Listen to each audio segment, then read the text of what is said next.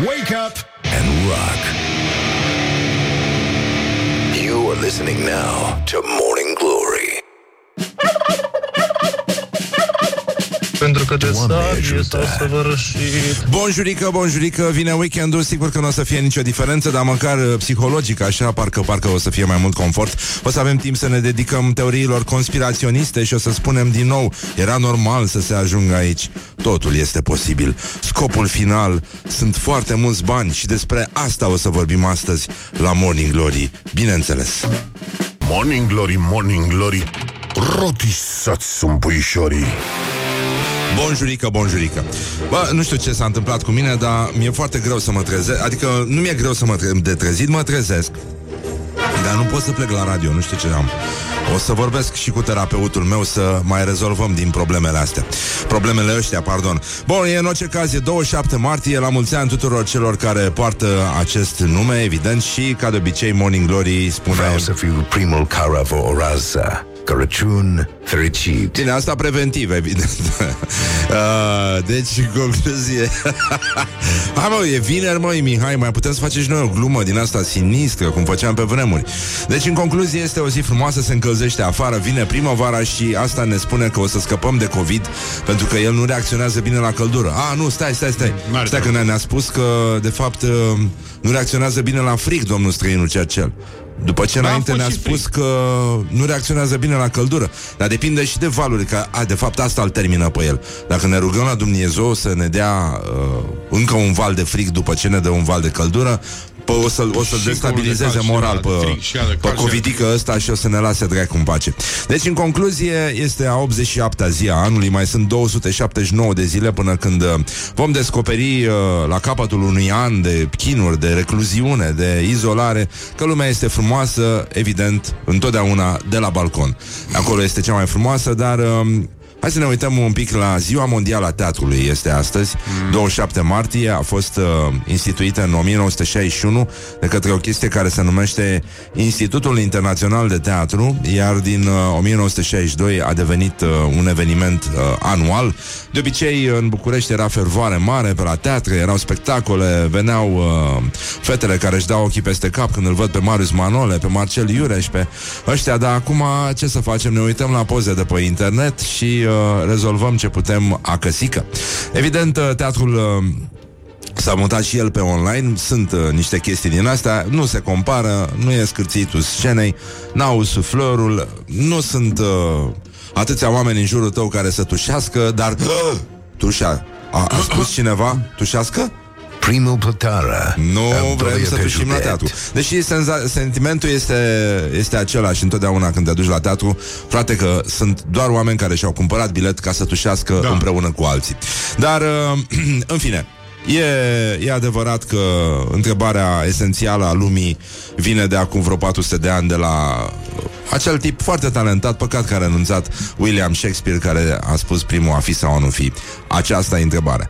Bun, a fi sau a nu fi, Constantin Brâncuș, era o chestie destul de...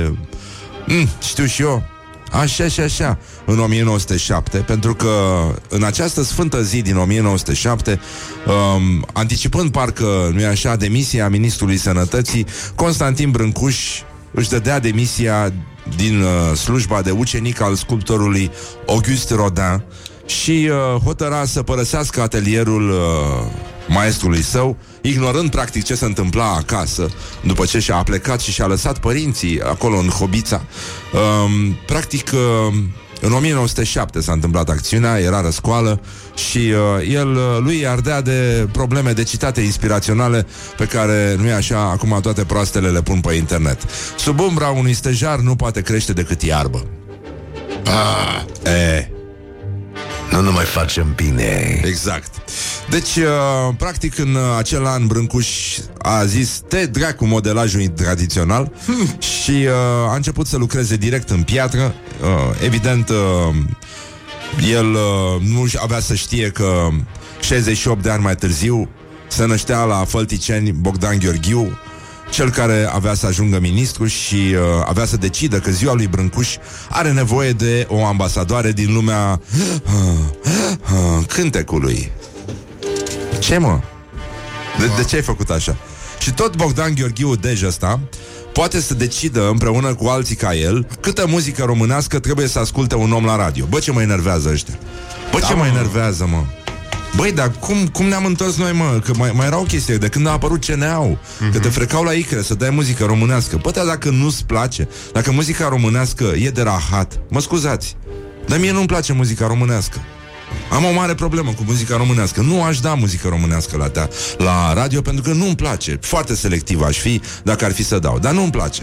Este gustul meu, sunt om de radio, am programul meu și dau ce muzică vreau eu la radio, nu ce muzică vrea domnul Bogdan Gheorghiu și alți descendenți ai familiei de dictatori Dej. Deci gusturile nu se discută, inclusiv la radio. Așa că ascultați dumneavoastră muzică românească acasă, câtă vreți. Știi că mai era o chestie, mi-aduc aminte, dar nu mai știu cine a dat replica. Cred că Anda Călugăreanu.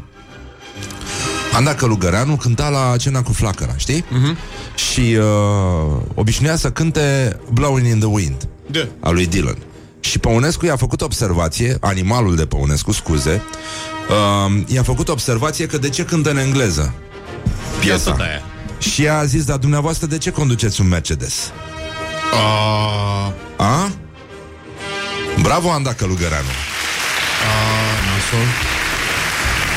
De ce nu merg, mă, ăștia toți cu mașina românească trabant? Păi, tranquil. Dar de ce trebuie să... Lăstun, mă. Să vină cineva să-ți reglementeze gusturile. Băi, este îngrozitor. Adică după ce că ești în ultimul hal și habar n-ai de marketing, de nimica, și o dai cu stângul în dreptul doar ca să se vadă că ești un slujbaș obedient și că îți faci treaba, ai rezultate pe ramură, mai bine stai liniștit, chiar dacă vin toate asociațiile de băieți care acum s-ar putea să intre puțin în șomaj pentru că artiștilor nu mai primesc suficiente drepturi. Ce-ar fi să difuzăm acum, nu? În fine, hai să ne vedem de treabă, dar m-a enervat chestia asta. Bun, deci, apropo de chestia asta, acțiune de dezinfecție în sectorul 3. Sectorul 3? Opa. Aici, nu? La noi? Da. Ai fix în buză aici. Da. Deci domnul, da, la școala 88. Sunt declarații de presă de la Robert Negoiță. E adevărat că Robert Negoiță a dat la un moment dat o declarație și aia rămâne importantă. E greu să zbori prin parcuri oricât ai iubi natura. E frumoasă, nu? Da. Și... Ce? Mă uitam și eu, sunt curios. Ziua porților deschise? Nu, mă uitam unde e școala asta. La americani astăzi, băi, americanii săraci au luat-o la vale, rău de tot. Da, au cel mai mare număr de cazuri de COVID. Adică au bătut China și Italia în momentul ăsta. Da, sunt și mulți. E adevărat și chestia asta. Au apărut niște texte despre domnul Trump, despre care se spune că este emoțional și intelectual incapabil să gestioneze acest caz. Eu am mari dubii în legătură și cu intelectul și cu inteligența lui emoțională, dar asta este, nu sunt probleme. În orice caz, la americani, dincolo de drama pe care o trăiesc, pentru că nu e așa, nimeni nu era pregătit pentru chestia asta și nimeni nu, niciun politician. Măi, am văzut o înregistrare de la BBC, un băiat din ăsta de la sănătate, care vorbește exact ca orice incapabil de pe la noi, care spune, se va face. Nu, dar de ce n-ați făcut? Se va face. De ce n-ați făcut? Sunt 2 luni de când a apărut chestia asta. Toată lumea trebuia să fie pregătită. Același lucru e și în Anglia, la fel e și la noi. Este exact același discurs, cu singura diferență că englezii mai au și jurnaliști. Întâmplător era o femeie. Nu mai știu, BBC o să-ți trimit asta să o punem pe Morning Glory, pentru că e foarte important. Măi, dar îl întreba pe ăla, dar de ce medicii nu sunt protejați? Dar au să fie protejați. Acum lucrăm să facem teste la populație. Facem 2500 de teste pe zi. Bun, dar de ce nu testați medicii? Vom testa populația, pentru că acum dom'le, de ce nu protejați medicii? E o persoană care se ocupă de procurement, de achiziții. Avem Cobra pe achiziții, pe din astea. Dom'le, dar medicii umblă cu pungi de gunoaie în picioare și cu viziere împrumutate de la copiii lor, de la ochelarii lor de snorkeling. E posibil așa ceva? Vom face totul.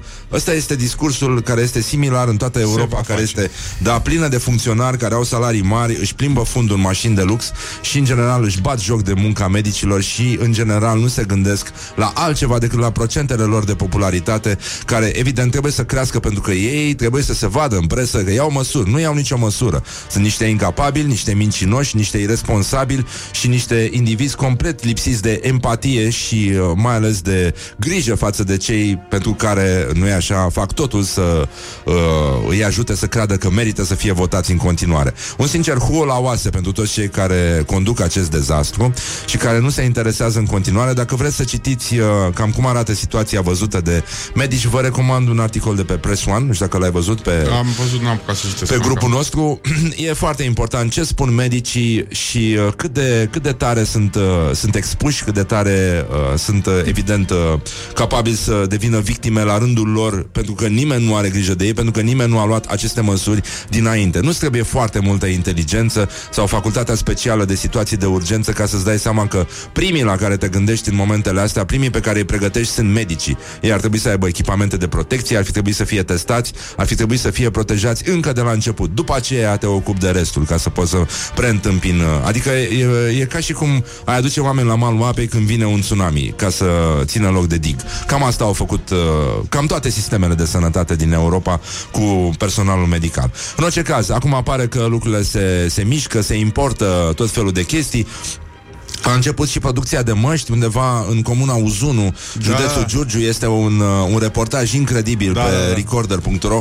Puteți vedea cum arată sediul firmei care a câștigat licitația pentru măști, uneia dintre firmele care a câștigat licitația pentru măști, unde locuiește o bucătăreasă de la Hanul Călugărenilor, care acum este închis, evident, ca toate restaurantele, și care habar n-are de chestie. Dar acolo este sediul firmei. În orice caz, mă rog, mai ascultați radioul. Care e problema, domne, să fie o bucătăreasă, să aibă firmă care importă așa? Dar care e problema ta, domnule? Nu este nicio problemă. Tocmai asta și zic că, uite, ajutorul vine de unde nu te aștepți. Iată, despre asta este vorba. Și e adevărat că astăzi la Vatican Papa Francisc conduce acea rugăciune specială care se ține în situații speciale, urbi et orbi, adică îndreptată către cetate și către lume, dar fără public. Cetate este, evident, public ar fi, dar deocamdată e pe balcon sau pe internet, lucru care evident ajută, orice rugăciune ajută, gândurile bune ajută și evident astăzi vom vorbi, așa cum am vorbit de obicei, despre acea idee care evident a dispărut de pe firmament, deși cred că a fost o chestie vicleană din partea doamnei Firea, că i-a plasat-o ministrului Costache și ăsta s-a repezit să o dea primul la televizor și uite așa a fost o chestie despre care s-a discutat în mediile alea și el a zis să iasă primul ca să vadă că e primul pe țară, al doilea pe județ și uite că a reușit. Să spună o prostie, evident. Și evident ideea era o prostie, dar cel mai probabil nu era chiar așa. Bun, deci în concluzie avem astăzi la gloriosul zilei câte ceva foarte interesant de la domnul Adrian Străinu Cercel. Gloriosul zilei.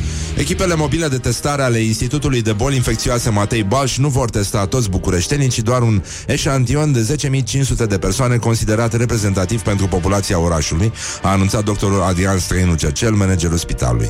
Testarea o să înceapă luni, 30 martie, medicii nu vor intra în casele oamenilor și vor lucra cu președintele Asociației de Proprietari. Bine, acolo unde este Asociația de Proprietari.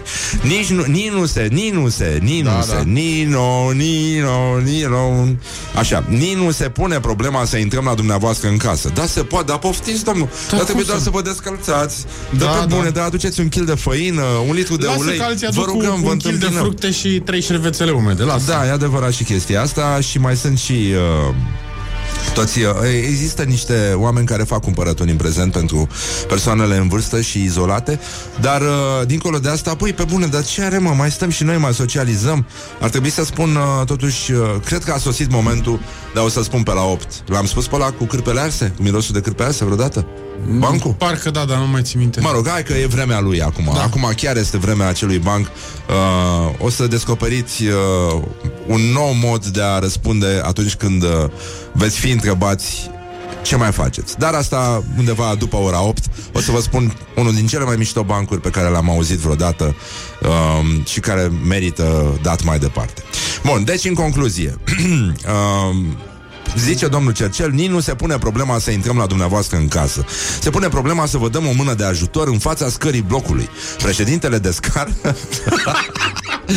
Președintele de scară va comunica cu dumneavoastră și vă va spune că la 10:05 coboară familia de la apartamentul 2, pentru că avem o serie de date pe care trebuie să le colectăm, iar recoltarea se face în afara blocului, în stradă. Timpul de reacție pentru test este de cam de 15 minute pentru fiecare dintre ele. În 20-30 de minute putem să avem rezultatul și urmează imediat execuția, pentru că majoritatea nu vor fi executați pe loc.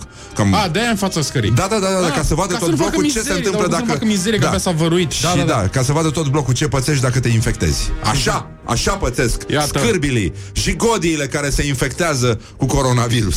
Am glumit. Așa. Orice test poate să dea eroare, dar acuratețea acestor teste este de peste 98%. Cum a spus și domnul Orban, mai ții minte? A circulat ieri montajul ăla în care Orban zicea: nu există teste rapide. Sigur, ele există, dar nu există. Băi, este minunat. Zici că ăștia toți au fost colegi la grădiniță și au încercat să păstreze spiritul acelor momente frumoase. Eu cred că ar trebui să testeze întâi toată clădirea aia, ce se întâmplă acolo. Eu zic că ar trebui să-și facă ei niște teste, dar nu din astea de coronavirus. Să vadă dacă nu cumva au sindromul cân. I-a adunat de 41. Probabil, dar dă-și mie. This is a nightmare. This is a nightmare and I can't wake up. Doamne sfinte, băi, este îngrozitor. Adică după ce că avem toate chestiile astea pe cap și toți suntem scoși din minți, bă, mai vin și tot felul de oameni care nu știu ce spun, nu înțeleg nimica, nu vorbesc unii cu alții, comunică tâmpenii, fac statistici. Da, asta e o glumă, adică, frate, deci îți dai seama că... Bun, stai să vezi ce se întâmplă. Bun, deci vin ăștia la scară, zic: dom'le, statistica zice că familia Popescu de la etajul 2 trebuie să fie testată, pentru că familia Popescu este reprezentativă pentru acest eșantion de public. Oameni cu ochi bulbucați care stau la geam în maiou și scuipă. Da? E eșantionul reprezentativ. Ăsta este. Corect. Bun, și merg la familia așa, o scot în stradă, scoai, ieși, testez, gata, executații, luați toată scara în carantină. La scara următoare nu mai avem eșantion reprezentativ. Pe scara următoare scapă. Păi asta zic. Deci dacă găsim 1-2 cazuri pe o scară, zice domnul Cercel, toată scara intră în carantină și vor fi asistați de corpul medical. Scările respective vor fi decontaminate. Eșantioanele se vor face și pe baza datelor primite de la asociațiile de proprietari. Păi ce asociații de proprietari? Nu înțeleg. Ce? Dar nu sunt numai asociații de proprietari. Pe cine iau de la bogați? Că sunt curios. Cum fac în Pipera?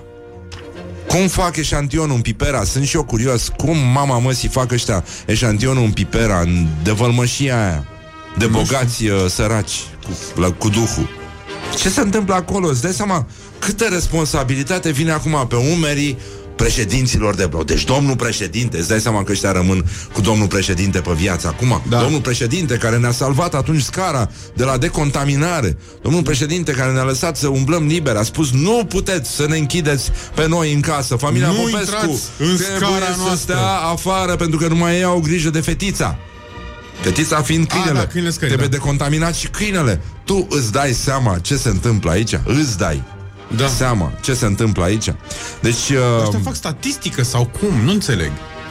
Eșantion, deci 10.500 și gata, decretăm, ok, suntem bine sau nu suntem bine? Nu înțeleg. Nu înțeleg nici eu, bă, Denica. Deci îți dai seama că programul de testare ar trebui să numească Joacă-te la scara ta.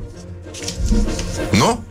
De. Și asta zic că ar trebui să vă rugați, nenică, să aveți măcar un vecin sănătos pe scară. Sau faceți repede schimb când vine aia cu testare. Da. Familia Popescu, avem familia Popescu, scara 1, nu, ăștia nu sunt. Dar îi puteți lua pe aia de la scara 2. Da. Poc, îi duci acolo, îi vezi pe aia mai infectați și le dai. Și gata, ai scăpat. Oricum, istoria nu a consemnat așa cum se cuvine.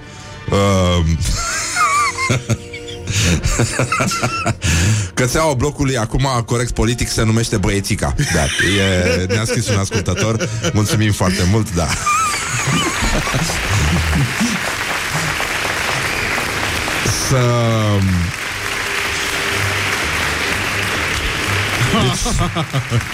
Îți dai seama că dacă americanii... Băi, eu zic că e ideea bună și s-ar putea să ia toți ăștia Hong Kong-ul, districtul financiar din Londra, să ia nu zic de Wall Street și așa, frate, să meargă domnul străinul Cercel să le explice cum să facă ăștia cu asociația de locatari, cum ne-a sugerat și prietena noastră Ami de la Empire State Building. Să vorbească cu președintele asociației de proprietari de acolo. Deci dacă vine dezinsecția și vrea să-l ia pe domnul Marian Popescu, cum îl strigă Mihai? Marian? Testarea ta unde e? Iese afară! Treci! Ești negativ! Du-te apoi în casă! Mariana! Mariana! Mariana! Hai la tata să te testeze! Da, dacă, dar pe copii nu-i testează, nu? Îi testează doar pe adulți. Nu știu. Dacă vine copilul, da, ce zice? Cum îl gonește de la testare? Că nu-l testează pe copil. Vă de aici! Piticu dracu!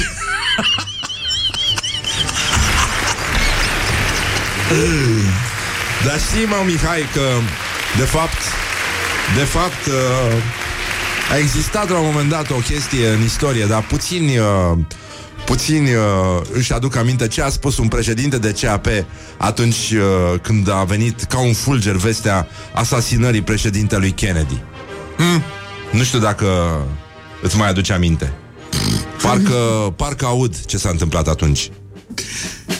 A spus așa: asta este soarta noastră a președinților. Morning Glory on Rock FM. Morning Glory, Morning Glory, vedi Napoli, poi mori. Bonjurică, bonjurică, 40 de minute peste ora 7 și 3 minute. Timpul zboară repede atunci când te distrezi și noi ne distrăm aici. Vedeți că după demisia de ieri a ministrului Costache, lucrurile au început să meargă mult mai bine. Am glumit. Ce ar putea să meargă mult mai bine? Am putea doar să avem noroc până una alta, deși cred că următoarele 2 săptămâni... Două? Cred că următoarele zile, de fapt, nu? Da. În fine, debandada continuă, avem un nou ministru și asta nu... aș zice că schimbă foarte mult. Nu e neapărat un game changer. Dar astăzi am văzut pe Press One un articol foarte interesant, dacă vreți să vedeți mărturiile unor medici de la spitalele importante din București despre cum se pregătesc, cum sunt pregătiți, cum sunt susținuți de sistemul de sănătate să înfrunte această molimă. Cele mai multe mărturii: îți ridică aripioara dorsală, te enervează, te fac să vrei să arunci cu ouă în coloanele oficiale și, în general, în televizor, când apare cât un maimuțoi din ăsta care spune că totul este bine, avem condiții ca în Germania. Știu de ce? Tot timpul mi-aduc aminte de declarațiile, când îi aud pe băieți la televizor, mi-aduc aminte de ce spuneau la Colectiv și mi se ridică aripioara dorsală, pentru că îmi dau seama că nu s-a schimbat nimic în această abordare. Întotdeauna se pare că medicii, sistemul medical, la fel ca și educația, trebuie să rămână printre ultimele, pentru ca noi, nu-i așa, să putem spune Doamne ajută și să luăm împărtășanie toți 1000 cât suntem aici cu aceeași linguriță, pentru că Dumnezeu nu a îmbolnăvit pe nimeni niciodată. E foarte greu să ai de-a face sau să porți un dialog civilizat cu o persoană care se află deocamdată izolată în evul mediu, așa cum se află mare parte din cei care ne conduc, mare parte din cei care, uite așa, conduc bisericile acum și cei care conduc România, pentru că lipsa lor de empatie va face toată această dramă să explodeze mai tare decât ar fi putut să o facă dacă lucrurile ar fi mers bine. Dar în orice caz, stăm puțin liniștiți și ne uităm la ce se întâmplă în această rubrică noastră numită Actualitatea la zi. Morning Glory prezintă Actualitatea la zi. Avem foarte multe lucruri legate de persoane care au legătură cu animalele de companie. În orice caz, voiam să vă spun... da, uite, un ascultător ne zice: epidemia asta ne-a luat ca și iarna prin surprindere. Da, băi, da. Tu-ți dai seama că în numai 2 luni de când a apărut, băi, n-am avut timp să ne pregătim. N-am avut timp din decembrie din decembrie până acum, nu am avut timp să ne pregătim, să luăm măsuri de siguranță, să instruim medicii cum se îmbracă un costum din ăla de protecție. E un protocol extrem de complicat. Sunt niște mișcări pe care trebuie să le faci. Frate, ăștia n-au viziere, nu se pot apăra. Medicii sunt vulnerabili și lumea o arde pe la televizor în declarații de presă. Mi se pare cel puțin jalnic și din acest motiv, uite, alt exemplu de inconștiență, mă rog, de acolo cred că e și o chestie de vârstă până la urmă, omul a pierdut contactul cu baza, mă refer la Trump. Un ascultător ne spune: eu mă uit seara la conferințele lui Trump care bat orice spectacol de stand-up comedy cu declarații precum "Most people have a mild form of the virus, some have a serious form, very few die. Wonderful people, very wonderful people. Hai sictir." Băi, nenică, deci Wonderful people sunt în Iași, băi, nenică. Pentru că un tânăr călare pe un cal era în drum spre maternitate și a primit totuși un avertisment de la poliție. Deci era un om de 22 de ani și s-a plimbat călare miercuri prin Iași. L-a oprit miliția în centrul orașului, le-a spus că este din localitatea Răducăneni și că avea de rezolvat o problemă personală la Iași, nu se putea deplasa decât cu animalul numit, cum îl cheamă pe cal? Marian! Așa. Știi că am cunoscut un cal Viorel? L-am și spălat într-o baltă, pe bune, un săpun de casă, l-am spălat pe Viorel. Viorel, mă, tu știi ce drăguț era Viorel? Nu știu, cred că nu mai trăiește deja. Ar trebui să fie foarte bătrân. Da, în orice caz. Deci omul e născuse iubita și s-a dus la maternitate. Mă rog, a primit un avertisment pentru că în Iași nu se poate intra cu animale în baza unei decizii a Consiliului Local. Deci, frate, deci am ajuns să nu mai pot să mă... ăștia care stau, care locuiesc la etajul 2 cu calul, înseamnă că nu pot să mai iasă nici cu declarația, să-l plimbe puțin. Se pare foarte... foarte grav. Cu hamsterul poți să ieși oare la plimbare? S-a plimbat ăla cu peștișorul în pungă. Mi s-a părut bestial. Da. E foarte haios. E mai haios decât ăia cu tufișurile. Bă, ce imbecili, mă. Da, mă. Bă, ce imbecili. Da, bine, e a circulat pe net, da. Da, am văzut, dar dacă nu s-a găsit unul care să le dea un... Asta zic, da. Că în mod normal ăia trebuiau să ajungă la spital înainte să-i legitimeze poliția. Da. Și îți dai seama cum era la maternitate? Cine e tatăl copilului? Harap alb, să trăiți, uitați-l la poartă. Tocmai nechează.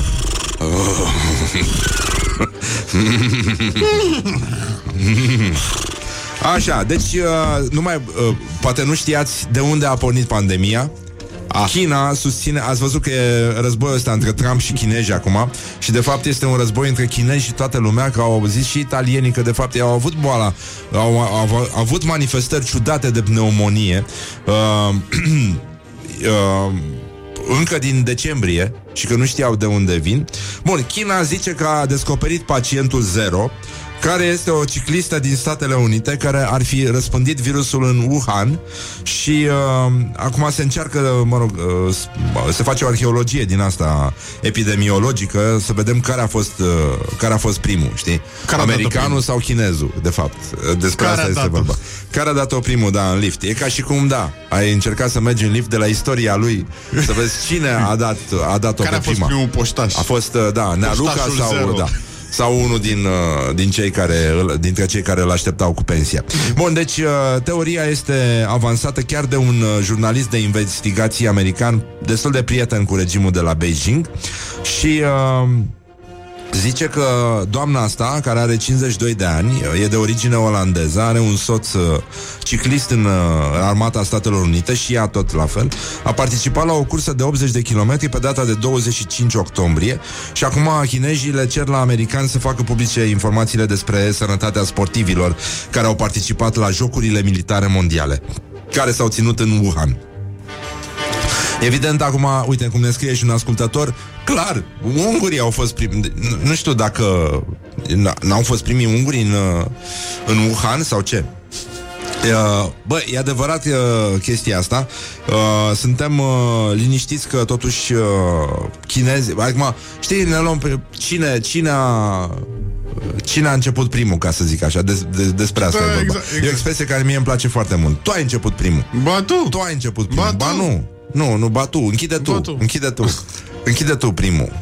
No, hai, închide tu. Hai, închide tu primul. Hai, da. Tu. Da, până la urmă, 2, 3, bă, ce? Chinezii n-a adus bețigașe de mâncat în America? Nu s-a umplut lumea de bețigașe și acum tăiem pădurile seculare ca să facem bețigașe din ele? Și din bețigașe facem cribituri? Da. Da. Cribituri? Cribituri. Au adus și cutiuțele alea.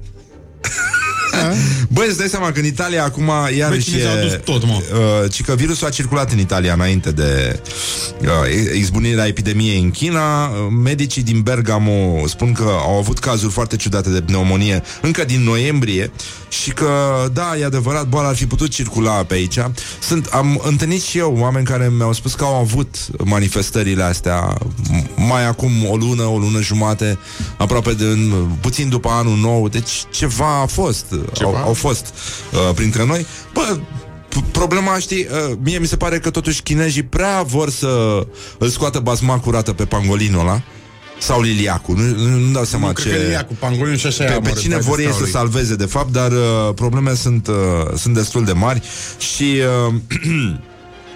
după cum vezi, Mihai, e adevărat că România s-a îmbolnăvit în primul rând la căpuț și de acolo vin toate problemele noastre.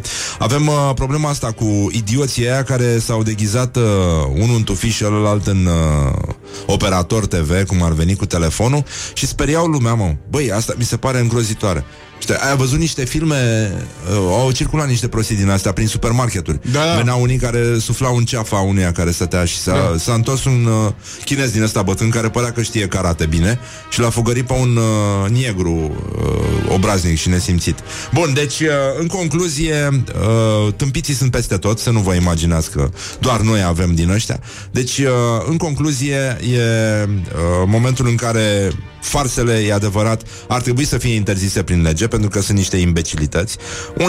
Deci un idiot apărea brusc din tufișuri și le tușea în fața trecătorilor. Asta se întâmpla, mă rog, totul a ajuns la parchetul de pe lângă judecătoria sectorului 3. Dosar penal, da, practic pe strada Halelor din capitală. Să dai seama ce tâmpenii le tușea în față, mă. Și ăla filma, mă. Și ei voiau să posteze videoclipurile pe internet sub forma unor farse, mă. Ha, ha, ha. Băi, ce imbecili, mă. Deci asta pe 18. Da. E ceva timp de când s-au apucat idioții. Da, este incredibil. Îți dai seama, să faci farse pe vremea de pandemie costumat în tufiș. Asta e cam tot ce am putut noi să dăm mai bun în momentul ăsta. Deci și că cum ar trebui să se numească vlogul idioților?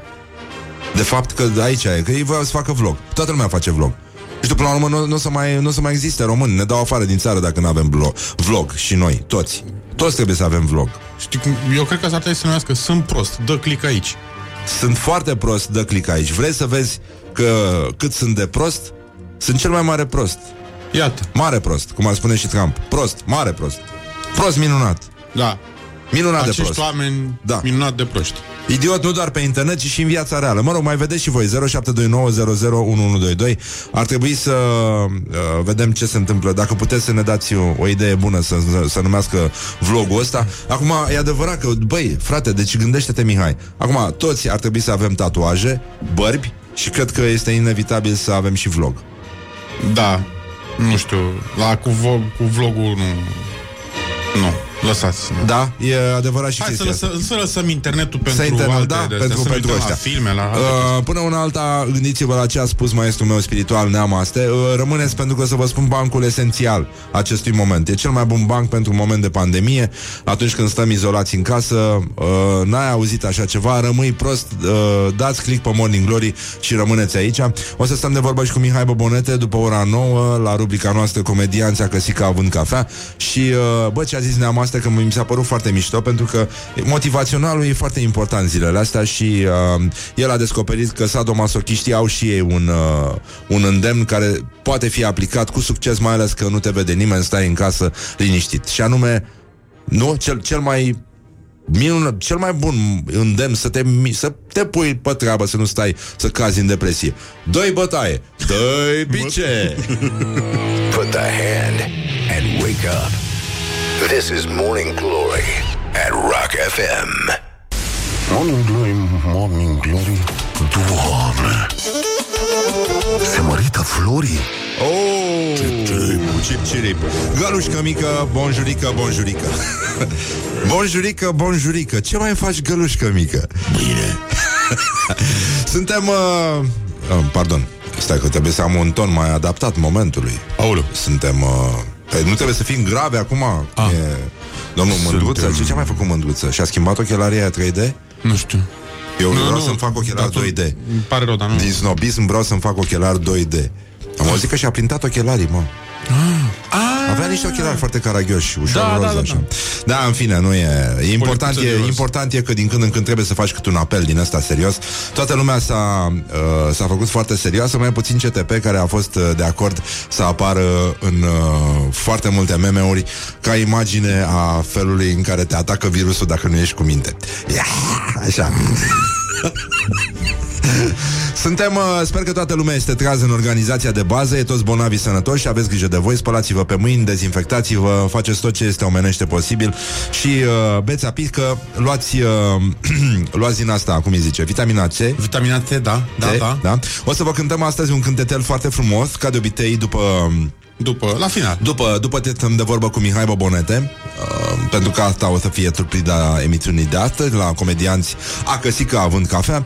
Și o să mai facem tot felul de chestii. Acum întrebarea este, deci ați văzut că doi idioți s-au gândit să-și facă vlog și să facă farse pe internet, cum ar veni, de parcă... Cum îl chema pe Gabi Jugaru? Da. De parcă n-ar fi fost de ajuns acest blestem. Dar era light, mă. Da. Păi nu, tocmai că nu venea să scui pe trecătorii în față. No. Adică n-ajunsese chiar până acolo. Dar în orice caz, băieții au dosar penal, foarte bine. Le ieșeau, deci unul era îmbrăcat în tufiș și le ieșea trecătorilor în față și le tușea la câțiva centimetri de figură, băi, este îngrozitor. Dar mă mir că n-a avut nimeni reacția. Doamne, nu știu, dar probabil ceva. Că au căutat o alee cu pensionari, pentru că altfel nu se explică. În mod normal, trebuiau să își iau omor amândoi. Îți dai seama, dacă Doamne ferește unul era... Da, exact. Nu, dar poți să omori un om, nu e deloc bine. Ca să mai vorbim de ce vorba aia... Cât de prost poți să fii, mă, cât de prost. Dar, în orice caz, vă dați seama că acum chiar toți trebuie să avem vlog, trebuie să avem tatuaje, trebuie să avem bărbe, avem deja toți. Eu nu mai am așa barbă, că am zis să trec în cealaltă ligă și oricum arăt ca Moș Crăciun, că am albit îngrozitor. Dar ce mai drăguț? Da, dar nu știu, am albit în ultimele 6 luni, chiar am albit groaznic. Mă rog, nici n-am avut eu un an jumate extraordinar, ca să zic așa, dacă nu 2. Dar hai, azi mă să dau un aer de distinție așa. Da, e adevărat, da. Erudit. Lasă că acum o să slăbesc și o să fiu și mai sexy. E foarte bine, da. Dar ce să-ți lași barbă? Nu mai las barbă, o dau dracu de barbă. Se agață virusul în ea, mă. Mi-a zis... No. Am un prieten, un doctor chinez, a scris să țină apă caldă în gură și și cum se agață? Exact ca Tarzan? Da. Exact așa, da. Bun, deci în concluzie suntem, toată lumea este trează în organizația de bază. Să vorbim un pic despre gloriosul zilei. Gloriosul zilei. V-am vorbit despre domnul Adrian Străinu Cercel, omul care ne-a spus că virusul nu moare dacă dai cu șpirt pe el, pe care s-a rectificat, ne-a spus că nu-i face bine căldura, acum a spus că nu-i face bine frigul. Mă rog, până ne hotărâm, cert e că o să vină ăștia prin sondaj la scara voastră, rugați-vă să aveți vecini sănătoși, pentru că altfel o să vă carantineze, de o să vă ia mama dracului și nu o să mai aibă cine să dea de mâncare lui fetița. Băiețica, da. Câinele, da. O să vă spun și bancul, care este cel mai bun, da? În perioada asta. E adevărat, după tatuaje, vlog, barbă, ar trebui să avem și glezna, da? Goală? Da. Așa, ce mamă, dacă vreți să ne spuneți cum ar trebui să fie portretul robot al chestiei, dar stai întâi să vedem ce nume de vlog au găsit oamenii. Da. Numele vlogului, da, este dacă apeși aici îți spun cât de prost ești. Și sunt, da, e adevărat. Mai e și asta. Și știu să colorez frumos, da? Mă rog, sunt tufiș și fă pipi pe mine. Ar mai trebui să fie încă un așa, da? Nu trebuie să fii câine ca să faci pipi pe mine. În mod normal cam așa ar trebui. Bătuți și făcut ceea ce fac oamenii în tufișuri după aia. Bă, ce imbecili. Mamă. Așa, bun, deci în concluzie avem un ministru al economiei, Virgil Popescu. El anunță producții record de la măști. Am vorbit cu prima companie mare privată care va începe producția de măști. Produce în momentul de față 1000 de bucăți de combinezoane zilnic. De săptămâna viitoare, odată ce va fi instalată la sfârșitul acestei săptămâni prima linie de producție automată a măștilor, va produce 150.000 de măști pe zi, adică va ajunge la în jur de 4 milioane de măști lunar. Acum o să ne oblige să purtăm măști și după ce trece molima. Da, și atunci o să scadă prețul măștilor? E posibil să scadă. Eu am cumpărat o sticluță de dezinfectant cu 24 de lei. Bravo! Adică tâmpit nu sunt, da. Din ăla mic gel, mizerie, da, din aia. Da. Din 15 aprilie va produce 500.000 de măști pe zi FPP2 și 100.000 de măști FPP3. FPP. Așa. Practic ăsta e un exercițiu bun de dicție. FPP. E FFP. FFN era. Era o formație îngrozitoare. BZN, da. Așa, bun, în fine, hai că ne întoarcem la BZN imediat. Practic vom ajunge să producem 16-17 milioane de măști pe zi, adică pe lună. Și vorbim de măști acreditate, spune ministrul economiei, care sunt definite ca și dispozitive medicale conform standardelor, mă rog. Mergem în ca dispozitive, da. Asta în următorul mandat. Bun, deci măști avem, acum să vedem de unde facem rost de medici dacă nu i-am infectat pe toți. Că am fost foarte inteligenți, că nouă ne ardea de alegeri anticipate, nu-i așa? Da. Exact atunci când începea să se adune criza. Că nu mă mai bag. Da. Bun, deci până una alta mai rămâne să vedem cum vor fi distribuite măștile și dacă se poate, e adevărat, nu prin metoda Victor Costache, ministrul dat afară pentru că a vrut să-i testeze mai întâi pe toți bucureștenii door-to-door. Deci door-to-door asta mi se pare e la fel de intraductibilă, doar în limbajul tâmpiților este traductibilă door-to-door. În acest caz e halucinantă această gafă. Da. Nu are nicio explicație științifică în afară de în afară de veștile bune care vin, pentru că ați spus, băi, stai puțin că e chestia asta cu n-avem măști. Cum n-avem măști? Avem două companii care produc deja măști. Una dintre ele este o firmă dintr-un sat din Giurgiu. Da, ați văzut, dacă vă uitați pe recorder.ro, da, acolo e sediul unei firme care comercializează măștile, le importă. Bun, și mai este o societate a cărei imagine este Cătălin Botezatu, care a semnat două contracte cu Guvernul României în valoare de 87 de milioane de lei, prin care vinde combinezoane și viziere de protecție. Un contract prin care se vând 500.000 de combinezoane complete pentru suma de 54.145.000 de lei. Al doilea contract are ca obiect achiziția a 1.750.000 de viziere de protecție pentru suma de 33.320.000 de lei. Bun, firma asta produce de obicei costume și haine made to measure pentru bărbați. E un brand care se găsește acum prin tot felul de mall-uri, sponsor oficial FRF. Mă rog. Aha. Și imaginea este Cătălin Botezatu. Și aici ne-am liniștit pentru că suntem am auzit, am primit de fapt o veste la redacție că toate măștile au fost testate personal și nu intră în fund. Morning Glory, Morning Glory, stă pe spate muncitorii. Dar să revenim, noi așa, la gloriosul zilei. Și da, filtrează? Filtrează. Gloriosul zilei. La gloriosul zilei avem un ministru de finanțe care a spus că suspendarea ratelor la bănci e adresată doar persoanelor ale căror venituri au fost afectate direct sau indirect. Nu știu, aici probabil că o să intre tot stand-up-ul românesc. Da. Nu? Da. Atât direct cât și indirect. Depinde cam cât de mult succes aveau. Dar în orice caz mulți aveau sentimentul că trăiesc din chestia asta. Așa, și spune domnul Câțu, suspendarea plății ratelor bancare va putea fi solicitată doar de către debitorii ale căror venituri au fost afectate direct sau indirect de pandemia de COVID-19, a spus aseară domnul Câțu. Bun, deci, în concluzie, am mai zis, nu vom discrimina. Cei care vor cere vor avea acces la această facilitate.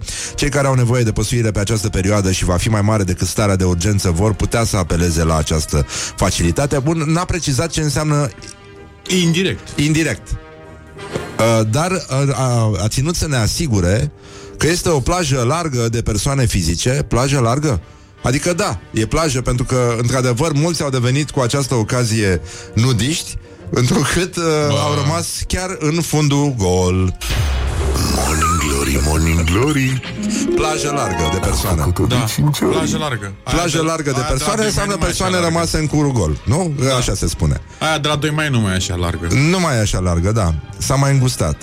Deci, pentru că astăzi în România cam toți am fost afectați de această pandemie, direct sau indirect. Bun, avem suspendarea plății ratelor. Se poate face pe o perioadă între 1 și 9 luni, dar nu mai mult de 31/12/2020. Sunt convins că băncile vor aproba nu perioada maximă, că știi că sunt foarte indulgente și drăguțe cu oamenii.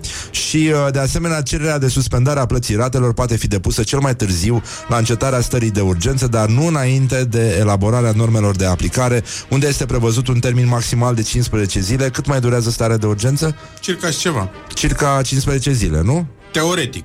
Păi nu, dar 15 zile durează până publicarea normelor de aplicare. Da, stai să vedem.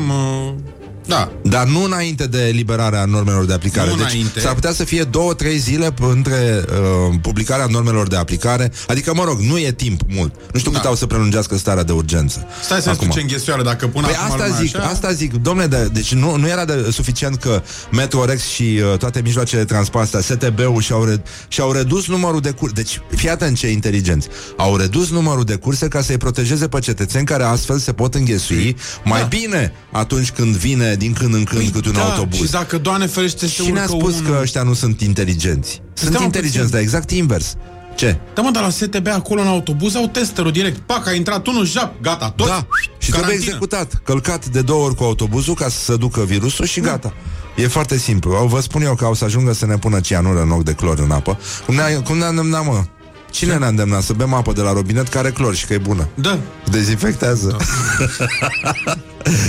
Nu, dar știi, măcar nu e vreunul care te surprinde prin deșteptăciune. Măcar toată lumea este la același nivel totală.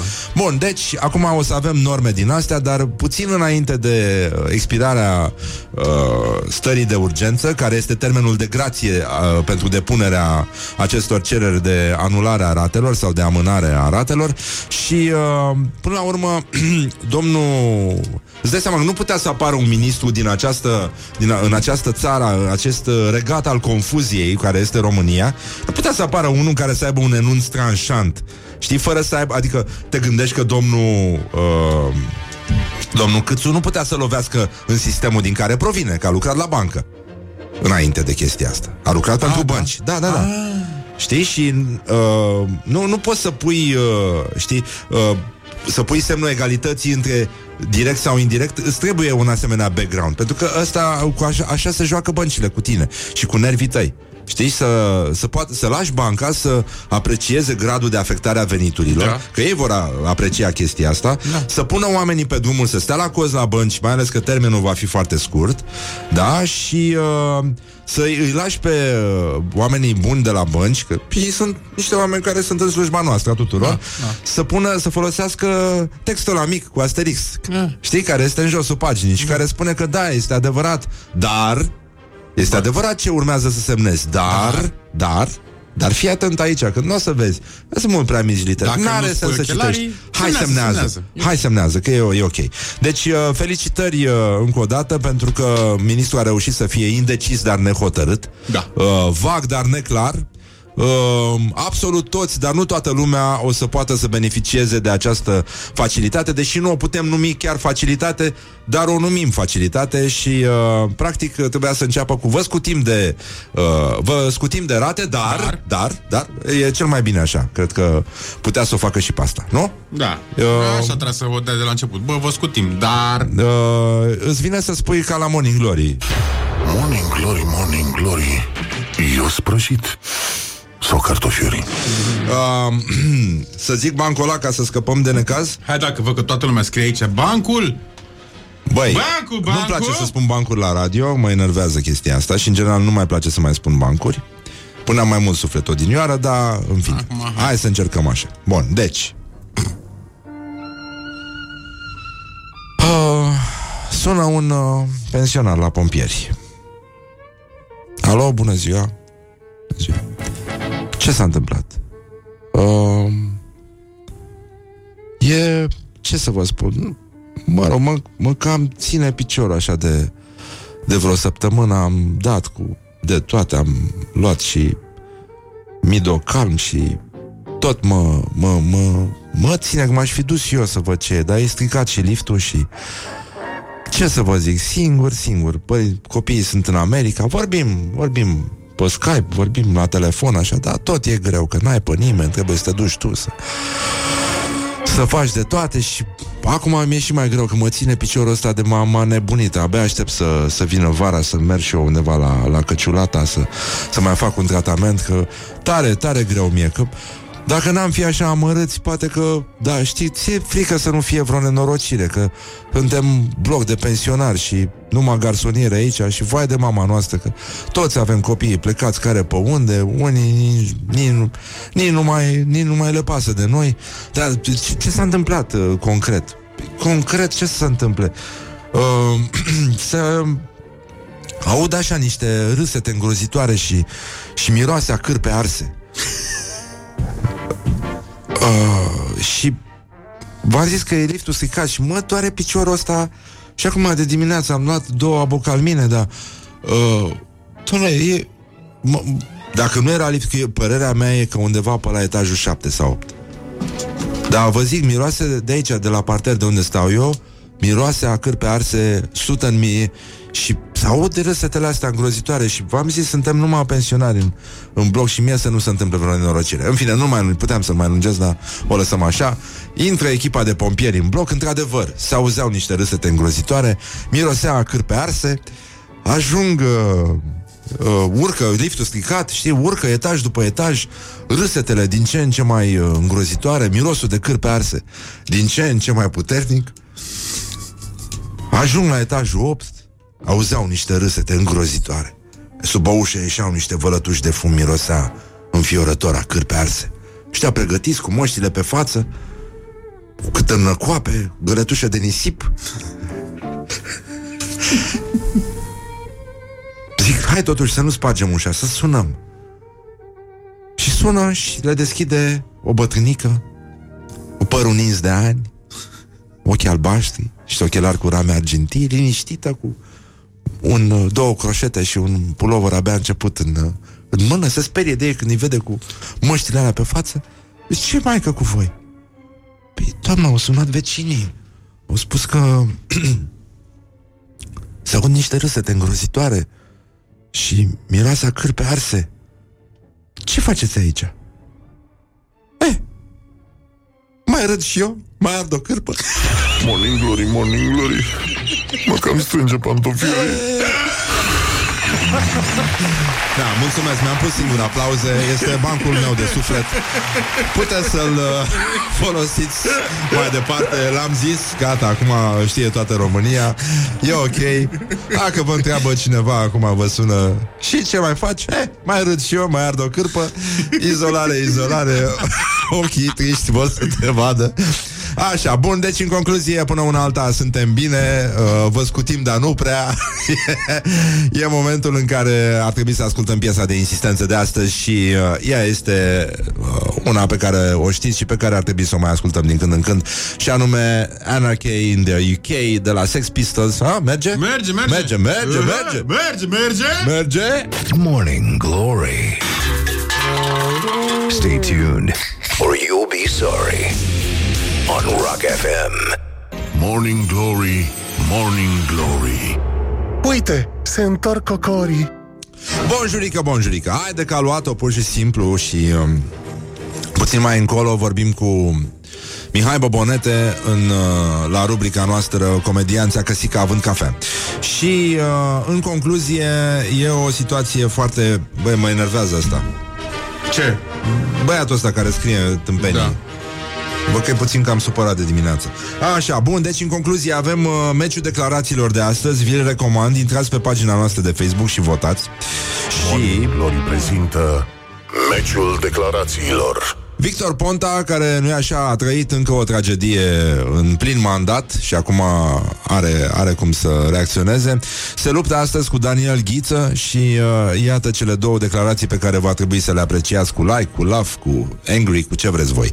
Haide, Orbane, haide, Ludovicule, hai că poți și tu, demisia acum. Avem nevoie de un guvern de Uniune Națională condus de Raed Arafat, ferească Dumnezeu, cu miniștri profesioniști și curajoși, acum. Spune Victor Ponta. Și Daniel Ghiță zice: liderul Putin vizitează infectații de COVID-19. Când ați văzut voi că Iohannis face așa gest? Citește fițuicile alea mediocre, fără emoții. Trimite tancurile și armata, în loc să arate umanitate. Unde a trimis tancurile, bă, Nenică? Bă, poate în desene animate. Deci, în concluzie, pur și simplu suntem în situația în care ar trebui din nou să vorbim despre gloriosul zilei, pentru că se întorc încet, încet meandrele concretului, după cum se poate observa. Gloriosul zilei. Nelu Tătaru, nou ministru al sănătății, a numit ieri după ce Orban l-a demisionat pe Costache, zice așa: după ce am văzut la Suceava, apropo, nu știu dacă a aflat chiar toată lumea, dar managerul spitalului din Suceava chiar fusese una dintre propunerile pentru postul de ministru al sănătății. Foarte bună propunere. După ce am văzut la Suceava, trebuie să ne ancorăm. Ancorăm? He said ancorăm. Bun, Nelu Tătaru a fost principalul comunicator de când a fost numit în decembrie secretar de stat, cel mai vizibil oficial de altfel din Ministerul Sănătății, dar asta cu ancoratul în realitate nu e bine, nu e bine deloc. Bun, deci trebuie să ne ancorăm mai mult. Păi ori ne ancorăm, ori nu ne ancorăm. Adică ne ancorăm așa și așa? Ne ancorăm, dar nu ne ancorăm. Dar nu suficient. Ne ancorăm, dar nu suficient. Bun, deci ne ancorăm mai mult în realitatea pe care o avem în teren în acest moment. Dacă ne referim la Suceava, avem un conglomerat de nereguli care au dus la această transmitere accentuată a virusului de la un personal medical care a fost descoperit pe partea de materiale de protecție, a fost descoperit ca informare și ca pregătire pentru un caz suspect, de la cazul în sine care a omis să spună sau nu a vrut să spună contextul epidemiologic, de la un traseu, băi, dar nu punem și noi un punct, de la un traseu pe care l-a avut ancheta epidemiologică în care au fost, în fine, nu, n-am chef să duc asta până la capăt. E adevărat că aia cu ancoratul ne arată că urmează un citat periculos pentru logică și pentru răbdare, pentru că există acel citat atribuit lui Iliescu, scris de altfel de consilierul lui de atunci, am uitat cum îl cheamă, pus astfel în lumină, ancorat în sinergia faptelor, recursul la universalitate nu eludează meandrele concretului. Mamă. Și atunci, ca și acum, asta nu înțelegi. Mai ții minte aia de la timpul noi? Care era? Helga? Da, îmi place Helga. Și era versul ăla: bă, fratele meu, din rocul ăsta eu nu înțeleg nimica. Dar cred că ăla e un citat din profesor Cornel Dinu, nu-i așa? Nu știu. Dar mai avem un glorios al zilei. Gloriosul zilei. Doamne ajută. Opa! Ionuț Chiriță. Doamne ajută. Preot gălățean care a studiat la Facultatea de Teologie Ortodoxă din Cluj îi hulește pe cei care își hrănesc sufletele cu chimicale ateiste. Postările sale au fost șterse între timp, dar ele vor rămânea. Vă întreb pe voi, aceștia care atacați biserica și preoții, aveți suflet? Nu cred că mai aveți, fiindcă nu vă hrăniți sufletul. Iar dacă da, sufletele voastre sunt terminate de la atâtea chimicale ateiste băgate în voi, pline de stricăciune și ură. This is a nightmare. This is a nightmare and I can't wake up. Eu unul prefer să îmi hrănesc sufletul mergând la biserică pentru hrana duhovnicească, căci eu nu mănânc virtual online, ci duhovnicesc mănânc de la sursa directă. Dacă nu vă convine ce am spus, atunci mâncați și voi virtual, fără comandă, sau să mai ieșiți din casă la magazin, că de este virusul. În general, oamenii care folosesc căde sunt cei mai nesuferiți oameni de pe planetă, pentru că ei rivalizează cu aia care își sug măselele în tren sau fac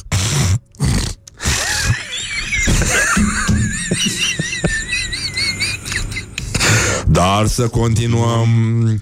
Ionuț Chiriță, preot gălățean care a studiat la Facultatea de Teologie Ortodoxă din Cluj: sunteți indivizi fără suflete care atacați biserica și preoții, niște zombi reali, iar cultul vostru este canibalismul duhovnicesc. Canibalism duhovnicesc sună ca o trupă de metal obscur din Buzău.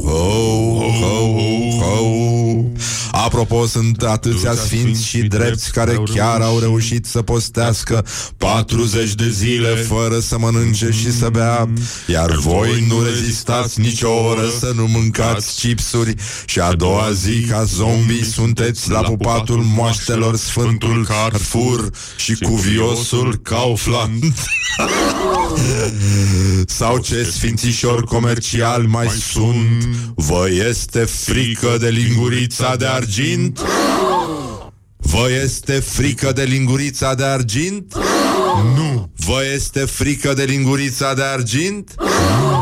Dar de marfa e spusă la raft, nu vă este frică și mâncați numai bacterii și virusuri aflate pe ambalajele produselor. Ionuț Chiriță, pace tuturor. În general este genul de individ căruia micuțul i-ar da cu mâna peste cărți pe holul liceului sau la școala generală și căruia ar trebui să îi lipim cu toții ciungă în păr și în barbă, că de...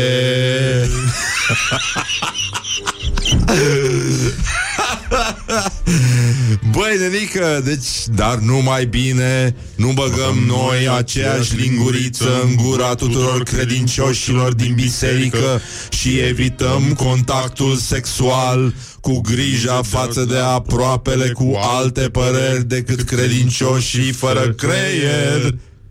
Cădem, cădem, cădem. Deci, în concluzie,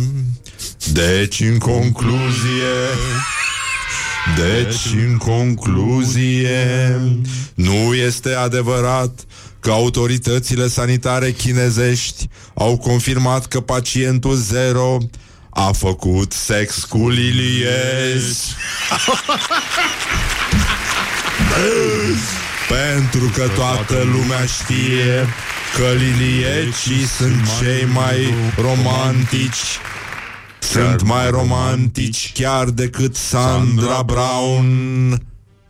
Pentru că ei, pentru că tu nu poți să faci sex cu liliecii, pentru că ei nu fac sex fiind foarte romantici. Cu liliecii nu poți face decât dragoste. Pace tuturor. Hallelujah. Don't carry me with a little sugar. Wake up and rock. Mancațiaș. 6. Vorba vine cu Radu Paraschivescu.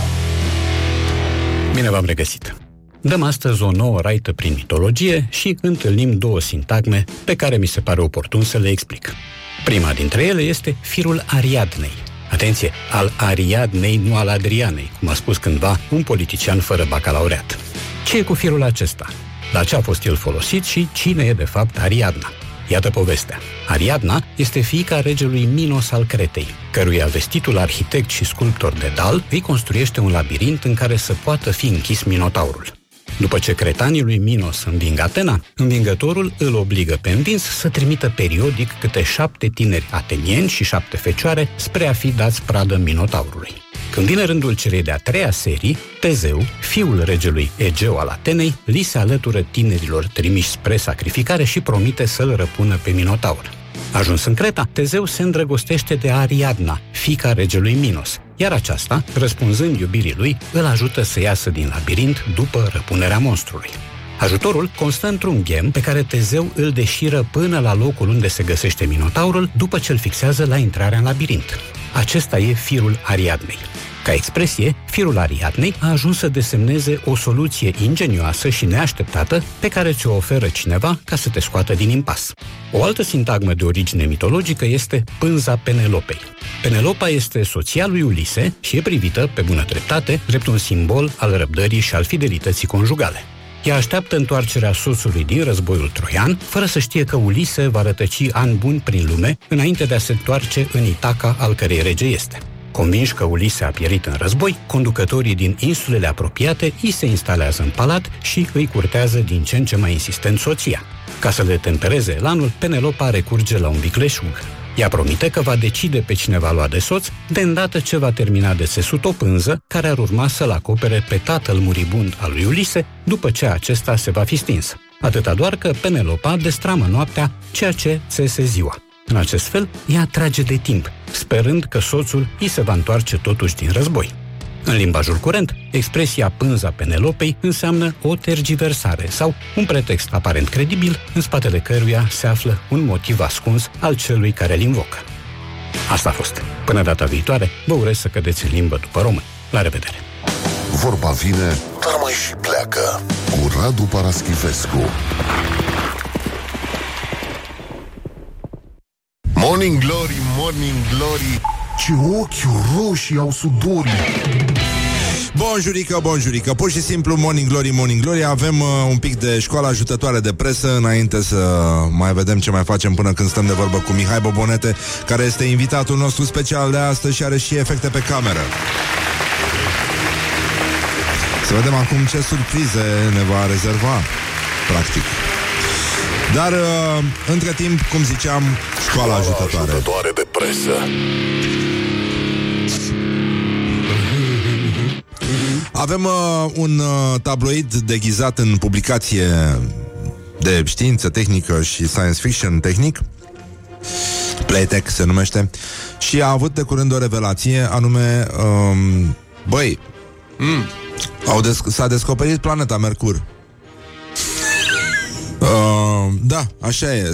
S-a mai găsit o planetă în sistemul solar cu ajutorul NASA. Astronomii spun că ar fi putut exista viață pe ea. Da, ar fi putut. Dar în anul 1974, sonda Mariner 10, care aparținea NASA, a survolat planeta Mercur și a observat terenul accidentat presărat cu cratere. Conform unei noi teorii, în prezent, aspectul neglijent al peisajului ar putea fi rezultatul acțiunii substanțelor volatile, anume elemente și compuși, care pot trece ușor dintr-o stare de agregare în alta din subsolul planetei. Pe de altă parte, în subsolul lui Mercur, temperaturile sunt mai acceptabile și probabil că acolo ar fi existat, ori poate încă mai există, apă, element vital. 3, 2, 1. Înainte de jurnalista Alexandra de la Playtech, Mercur mai fusese descoperită un pic și de sumerieni, romani. Ei au și zis probabil Mercur Retrograd, în care suntem. Mai suntem în Mercur? Retrograd. Cred că mai suntem, da? Suntem în Mercur retrograd. Da. Dar e adevărat că e posibil să descopere că există o planetă cu un număr de la Soare a treia. Sunt dovezi care exista viață, nu și inteligență, dar viață, Doamne ajută, există. Bă, dar ce mi-a plăcut mie, că totuși trebuie să fii jurnalistă, mă, ca să ai și pasiunea pentru fashion și ca să poți să spui că e neglijent aspectul peisajului de pe planetă, frate. E neglijent, mă. Deci era o debandadă pe Mercur. Vai, dragă, Doamne, dar ziceai că este dressing-ul meu. Așa, înainte să mă duc să mă întâlnesc cu iubii. Deci este incredibil ce debanda, ce neglijentă era toată aranjarea asta pe peisaj.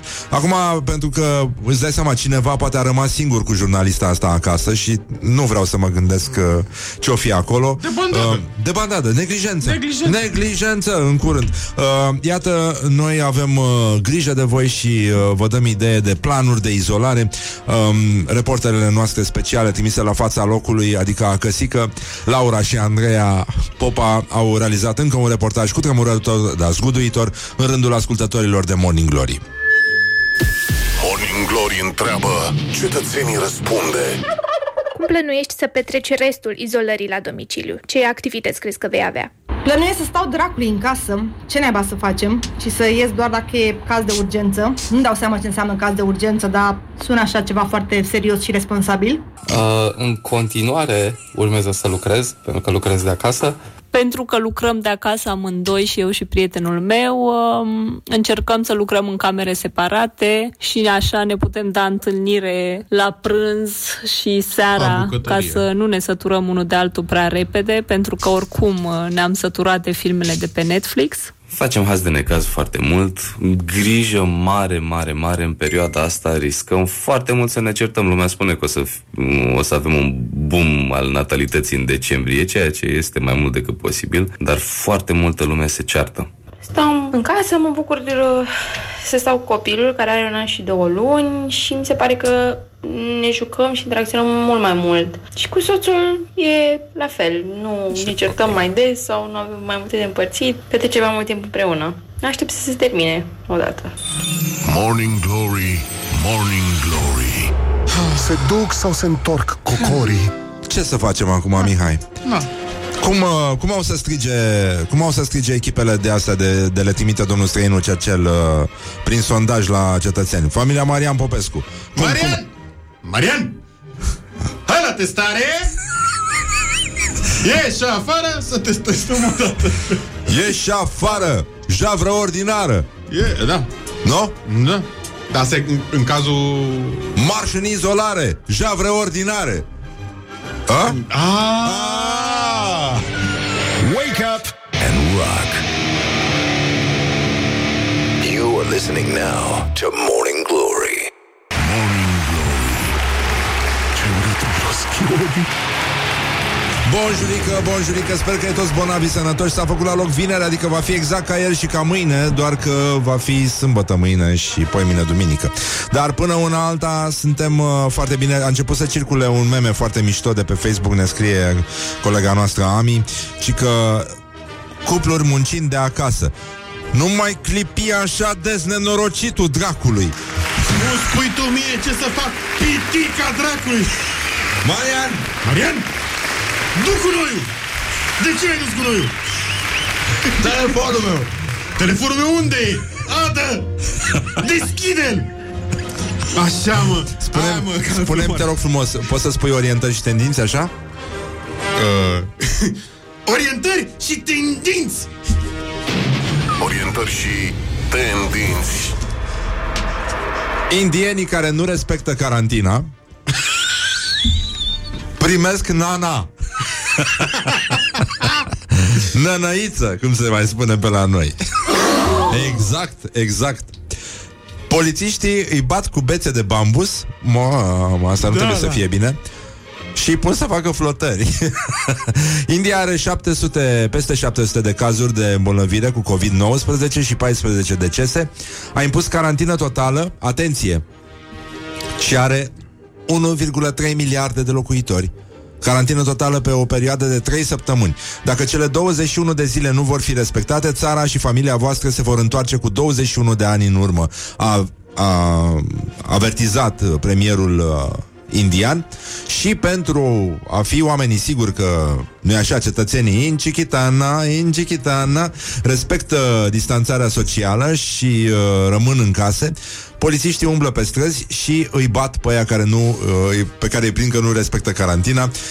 Au apărut imagini pe toate agențiile de știri, Reuters, France Press, tot ce aveți voi, cu indieni loviți peste fund cu bețe de bambus, și alții au scăpat ceva mai ușor doar cu genuflexiuni sau flotări, ceea ce mi se pare că ar merge și pentru grăsuții pufoșii care stau acum în casă și ascultă Morning Glory, Morning Glory. Așa face când faci flotări, nu? Păi da, pentru că ai fundul foarte mare și el se lovește de... Mai ții minte bancul ăla cu uliu, nu? De ce face unul? Că, da, nu, cu sunetele de animale la școală. Iar spun bancut pe post, nu-mi place de mine. Că a zis... mă rog, și a spus buhu, asta, buha, că, e, că face buhuhu, da, cucu, că face cucucu. Și ăsta micul Ionel a spus uliu. Da, da, da, da, da, da. Exact așa făceam și fac și ascultătorii. Uliu! Așa, bun, avem încă o orientare și o tendință. Opa, ne-a intrat un pager. Așa, scuze. De astăzi, din ce am înțeles, Morning Glory se recepționează inclusiv pe storcătoare de lămâi. Aplauze echipei tehnice. Da, da, da. Mulțumim foarte mult. Vitamina C, da, da. În cazul în care alte radiouri vor să preia gluma asta, pot să o facă. Că am văzut că s-au preluat foarte multe glume din seria asta.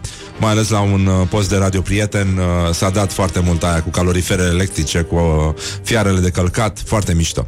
Deci, în concluzie, suntem original. Dar, măi, apropo, la sfârșitul emisiunii o să-mi anunț demisia. Hopa. Da. Eu aș vrea să... Eu plec de la Rock FM. De ce? Mă duc să lucrez la un trus de presă. Aha.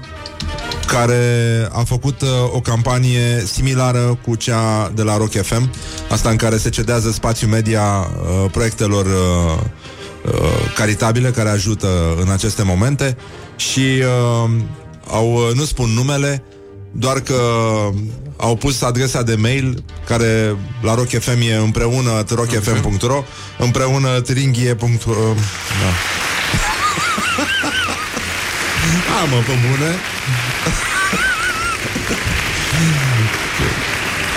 Mă duc să lucrez acolo. Da. La Libertate. Așa, deci o situație. Avem o situație la orientări și tendinți. E un magazin de haine care se află și în Belgia și în Olanda. Mă rog, e o comună, Baarle-Nassau, mă rog, e o comună olandeză cu 22 de exclave se numesc astea, nu știam. Știam doar de enclave, dar exclave belgiene. Și că e un tratat din 1843 și la belgieni s-a închis magazinul, dar la olandez nu s-a închis. Și mă rog, ăștia au zis că doar au distanțare și atâta.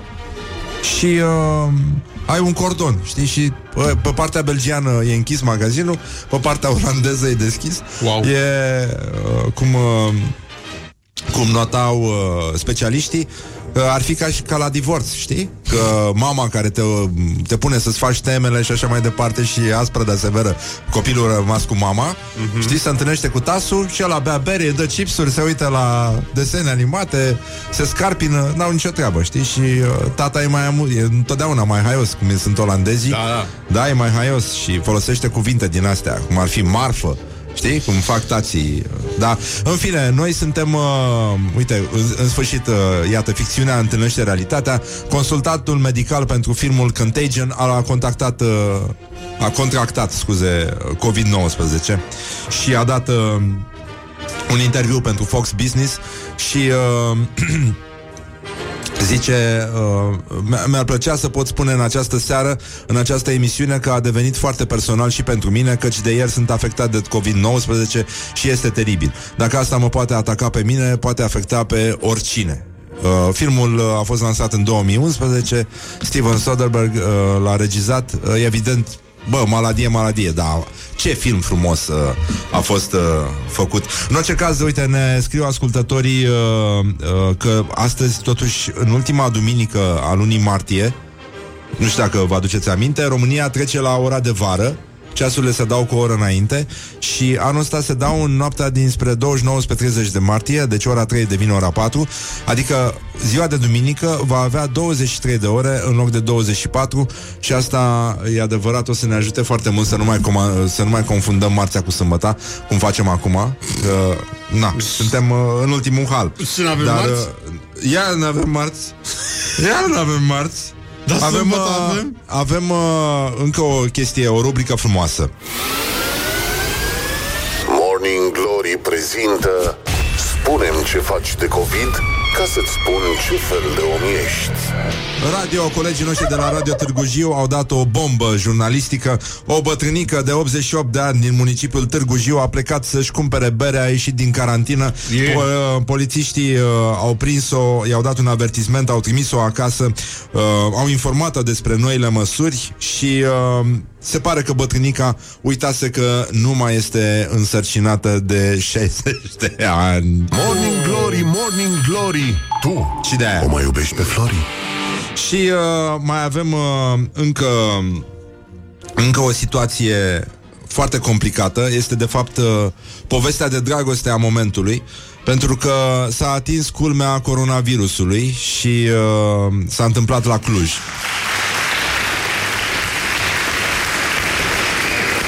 Un cadru medical de la un spital din prima linie, asta cu prima linie începe să mă calce pe nervi, pentru că și noi suntem în prima linie aici la radio, din prima linie a luptei împotriva noului coronavirus. Dar de ce nou coronavirus? Pentru că coronavirus e o familie întreagă de virus. Nou coronavirus. Noile schimbări. Da, noi e sintagma mea preferată zilele astea. Bun, deci cadrul medical a fost confirmat drept infectat.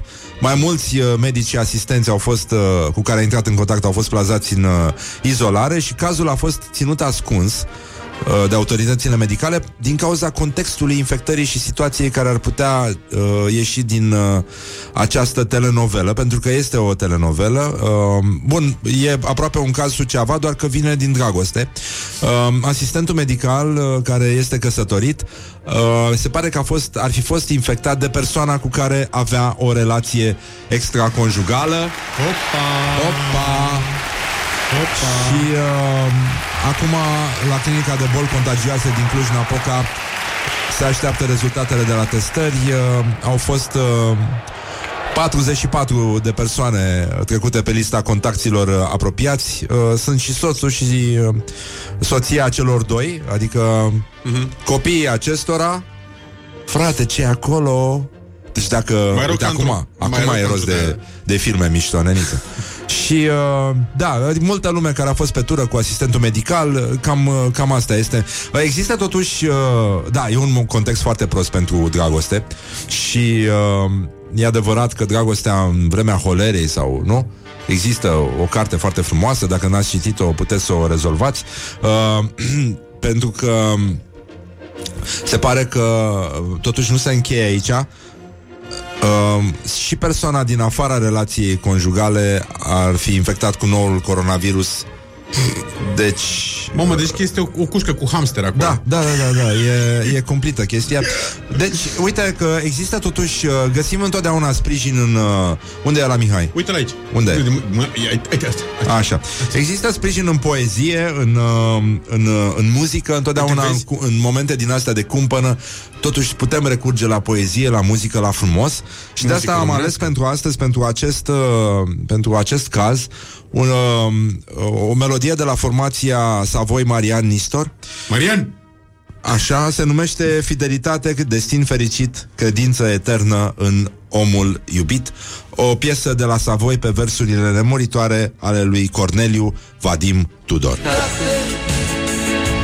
Destin fericit, credință eternă în Omul Iubit. Fidelitate, miracol firesc, mai tare ca timpul, ce mult te iubesc. This is a nightmare. This is a nightmare, a nightmare. Deci, în concluzie, cam astea sunt concluziile de astăzi. După cum vedeți,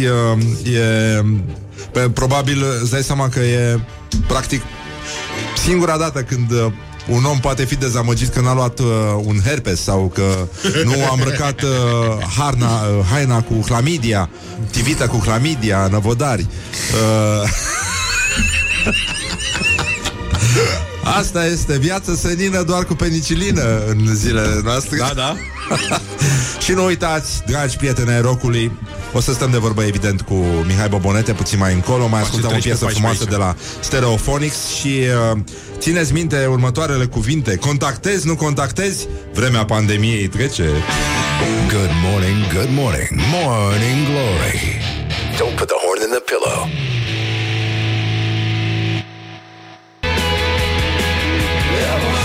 Asta e piesă de gonit pe autostradă, cu geamurile deschise, într-un cupe mișto, într-un muscle car. Dar, mă rog, mai avem până atunci. E una din piesele mele preferate. Îmi vine să dau mai tare ori de câte ori o aud. Și o să facem asta. O să treacă și pandemia, o să ne plimbăm, o să stăm pe plajă, o să ne fluture părul. Mă rog, nu e cazul meu neapărat, dar barba măcar celor care au glezna subțire. Mai stătem puțin, ascultăm niște reclame și revenim imediat cu Mihai Bobonete la rubrica noastră tradițională deja de pandemie, comedianța căsică având cafea. V-am pupat dulce pe ceacră și ne auzim îndată. Morning Glory, Morning Glory, din metrou ies muncitorii. Bonjurică, bonjurică, am revenit la Morning Glory și foarte bine am făcut, pentru că exact acum a sunat pe Skype Mihai Bobonete. Bună dimineața, Mihai Bobonete. Salutare dumneavoastră și tuturor ascultătorii dumneavoastră pe calea eterului. Morning Glory prezintă comedianța căsică având cafea. Pur și simplu, da, este Mihai Bobonete însuși, personal, la Morning Glory, Morning Glory. Este a căsică și a blurat. Ești șmecher al dracului, ce ești, e pielea pe tine. Ți-ai blurat fundalul. Ai văzut că ai opțiunea asta. Mamă, mamă, ce șmecherești. Care e prima chestie pe care o să o faci atunci când o să poți să ieși din casă? Bastonilor, vă văd. Care e prima chestie pe care o să o faci când o să ieși din casă? Din căsuță? O să mă duc la pescuit. Acum n-ai voie? Stai, ce faci? Stai acolo pe malul apei, ca prost. Dar nu poți scrie declarația aia că am ieșit neapărat că v-am vrut să prind eu un caras. Nu poți? Agricole. Poți să spui că activități agricole. Da, mulțumesc, băieți. Bă, ce bine că v-am sunat. Că nu știam ce dracu să scriu acolo. Activități agricole. A, dracu, mă, s-a după față, eu nu mă gândisem la asta. După față, după port, eu zic că te lasă. La ce experiență ai? Da, găsesc eu. Da, activități agricole. Da, exact, atâta.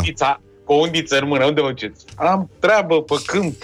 Mă duc să plimb peștele. Plimb rechinul ăla, mai ții minte? Chestia da, cu ăla, cu... cred că era un agricultor chinez care și-a găsit plantația de pepeni devastată de rechini. A fost un fake news foarte mișto. Chiar e... Da, eu știu de la noi, de la Giurgeni, când au prins rechinul. Care? Ți-am povestit în emisiune, ai uitat? Mi-ai povestit în emisiune? Că nu mai știu dacă în emisiune sau într-un mesaj. Când vorbeam de lucruri prinse pe Dunăre, când Simi, care a prins bicicleta rusească cu farul, a prins. Da. Și Neion, care a prins un rechin, l-a dus acasă, l-a băgat în butoi ca să vină Antena 1 de Slobozia de acolo. Da. Să filmeze și dimineața când a venit a găsit butoiul spart în formă de rechin cu aripioară de aia dorsală. Două vaci, trei curci, nu mai știu câte oi mâncate. Da. Și vița întoarsă din Araci. Aoleu. Și arătură spre Luciu încolo, pe câmp plecase. Nasol, dacă te prindea. Noroc că nu era nimeni pe câmp. Eu spun ce s-a întâmplat. Ai avut timp să te mai gândești? A fost productivă perioada asta? Te-au scos copiii din minți? Da, aproape că da.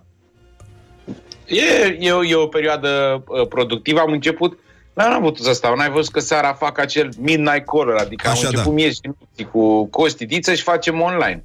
Și vorbim, am luat camere, am luat nu știu ce, vorbim cu lumea, a venit în ce în ce mai mult conținut și chiar te așteptăm și pe tine săptămâna viitoare când vrei să te culci mai târziu și să fii mai obosit dimineața. Dar de pe la ce oră începeți voi? Că am văzut că începeți târziu, la ora aia eu sunt 22:30. Păi da, știu, de asta zic. Poate reușim să te curentăm cu niște chestii pe sfârcuri, să te ținem treaz, măcar jumătate de oră, să răspunzi la niște întrebări. Fac așa, da? Da, e adevărat, puteți să mă curentați. Spune-mi, te rog frumos, ce-ți lipsește cel mai mult din viața cealaltă, în afară de pescuit? Îmi lipsește foarte mult partea de socializare, partea de ieșit așa la bere, de stat la un șpriț, de vorbit cu prietenii și de ieșit, de socializare. Grătar? Da, dacă vrei grătar, da, grătar. Nu faci grătar cu Mărgineanu? Că sunteți la graniță. Nu este un tip care să adore grătarele, dar eu am disc și gătesc, de exemplu, creveți la disc sau caracatiță. Da. Nu că n-aș face și mici și cefe din când în când, dar vine la mine. El n-are grătar, eu am și vine la mine că suntem gard în gard, da, bineînțeles. Da. Doar că acum n-am putut să profităm de asta pentru că este destul de frig afară și a fost vânt și nici n-avem voie să ne adunăm mai mult de doi, adică trebuie să facem grătar numai eu cu el. Da, ceea ce e nasol. Sau poate să fie doar unul și să te mai tot plimbă pe lângă grătar.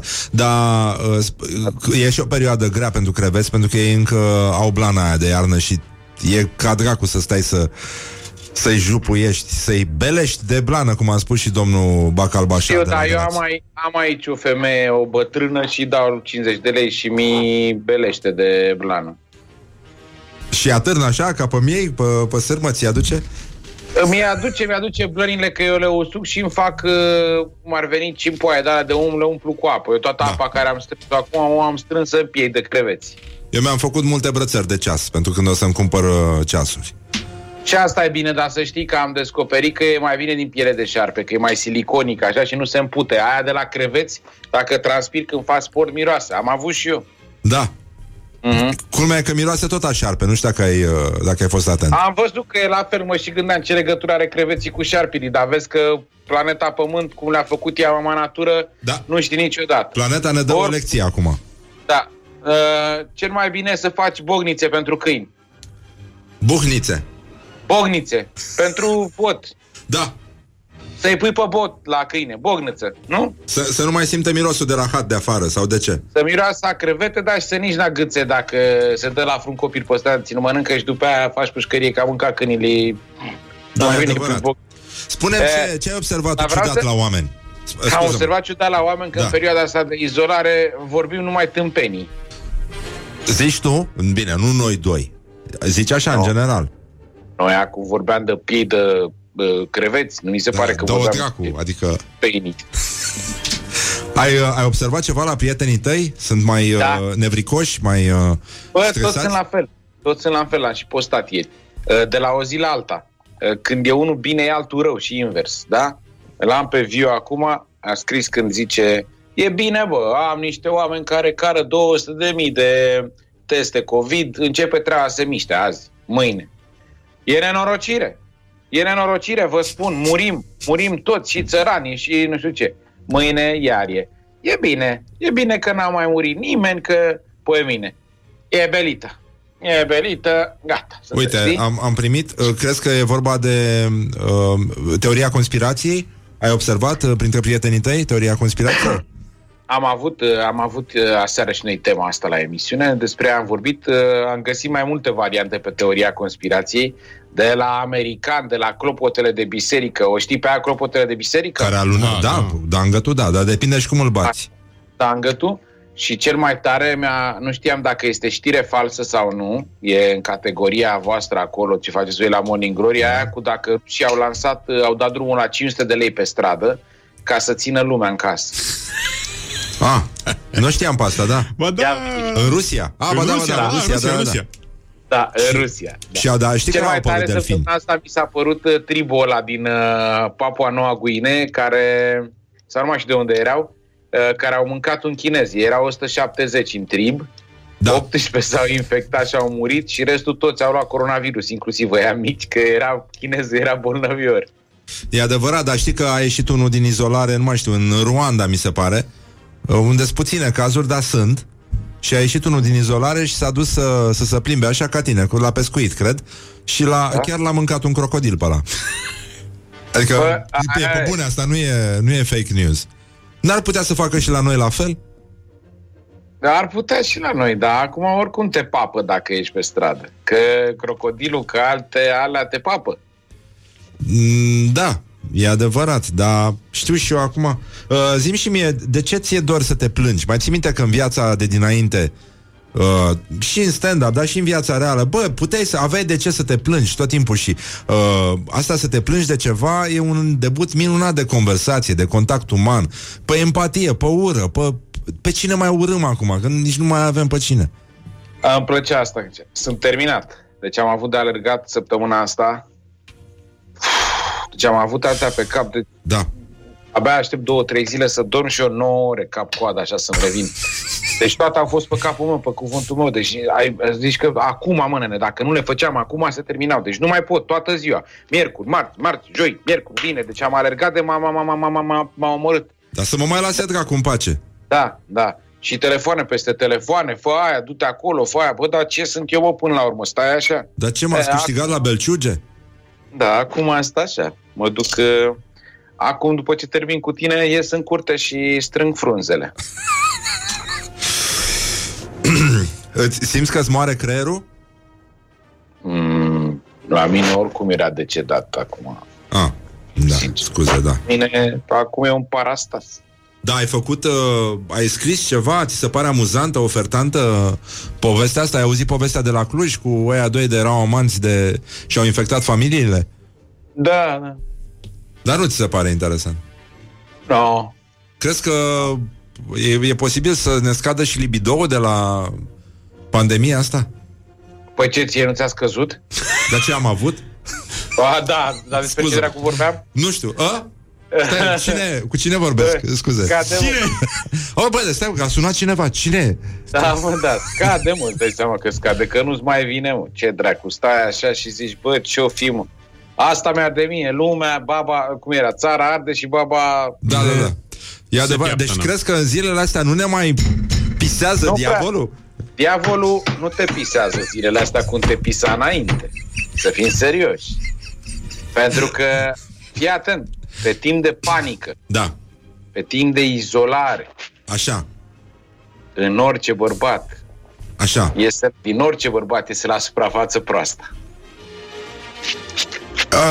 Am avut și eu gândul ăsta, dar m-am gândit că e atât de evident la vândă, da. Adică dacă stai să citești posturile unor bărbați din lista ta de pe Facebook, îți dai seama că de fapt suntem niște proaste toți. Da, suntem, am zis. Și nu suntem unguri când spunem asta. Când spunem suntem toți niște proaste, nu suntem unguri. Nu, nu suntem unguri, ne referim chiar la noi, la proastele din noi. Crezi că proastele se întâlnesc cu grasele din noi în perioada asta și stau mult împreună? La mine să știi că este o chestie cu care m-am născut de câțiva ani. Ești mai grăsuță, așa? Sunt mai grăsuță, oricum sunt mai pufoasă, cum îmi vine mie să nu zic eu mie una de nebună. Gen că o perioadă am respirat... Nu te atinge pe față, Mihai! Ce? Exact, nu se mai pune una la față. Dar nu mai duce mâna la ochi, mă. Așa. Așa, dă și pe ochi acum. Că ai pus mâna pe ei. Omoară. Așa. Aoleu, mi-am pus mâna pe față și eu. Bă, mi-ai transmis mâncărimea asta. Spune-mi, de câte ori pe zi te mănâncă? Cu apă caldă, Mihai. Da. Ține apă caldă în gură. Eu am dezinfectat aici, hai să știi că eu mai îmi bag mâna și în nas, o mai țin și la față. Plus că la noi nu e nicio panică, că noi toată familia tușim. Ah. Tu se aia seacă și... cât aveți temperatură? 38, 39? Nu avem temperatură, nu. Nu. N-avem nicio... Dar avem o tuse seacă toți. Da. Și acum a început să se și rupă. Dar la mine știu de la ce. Eu m-am lăsat de fumat de câteva zile și o perioadă când te lași de fumat pentru cei care... de 3. Îmi plac asta, sunt mișto. Da. Bă, mă, ce dracu, nu m-a ajuns cu nimic, mă. Da, nu în loc să zici, bravo, mă, că te-ai lăsat, că uite, ăsta afectează plămânii și așa mai departe și e bine să faci și tu ceva, să lupți cu boala asta, că o să avem, că o să o avem toți, tu începi să râzi ca proasta. Dar ție ți-e frică de boală? Ești ipohondru, Mihai Bobonete? Sunt destul de ipohondru, dar să știi că încet începe să nu mai îmi fie frică de coronavirus, pentru că încerc să conștientizez faptul că o să ne îmbolnăvim toți de el, dar nu trebuie să mor, mă, de la el.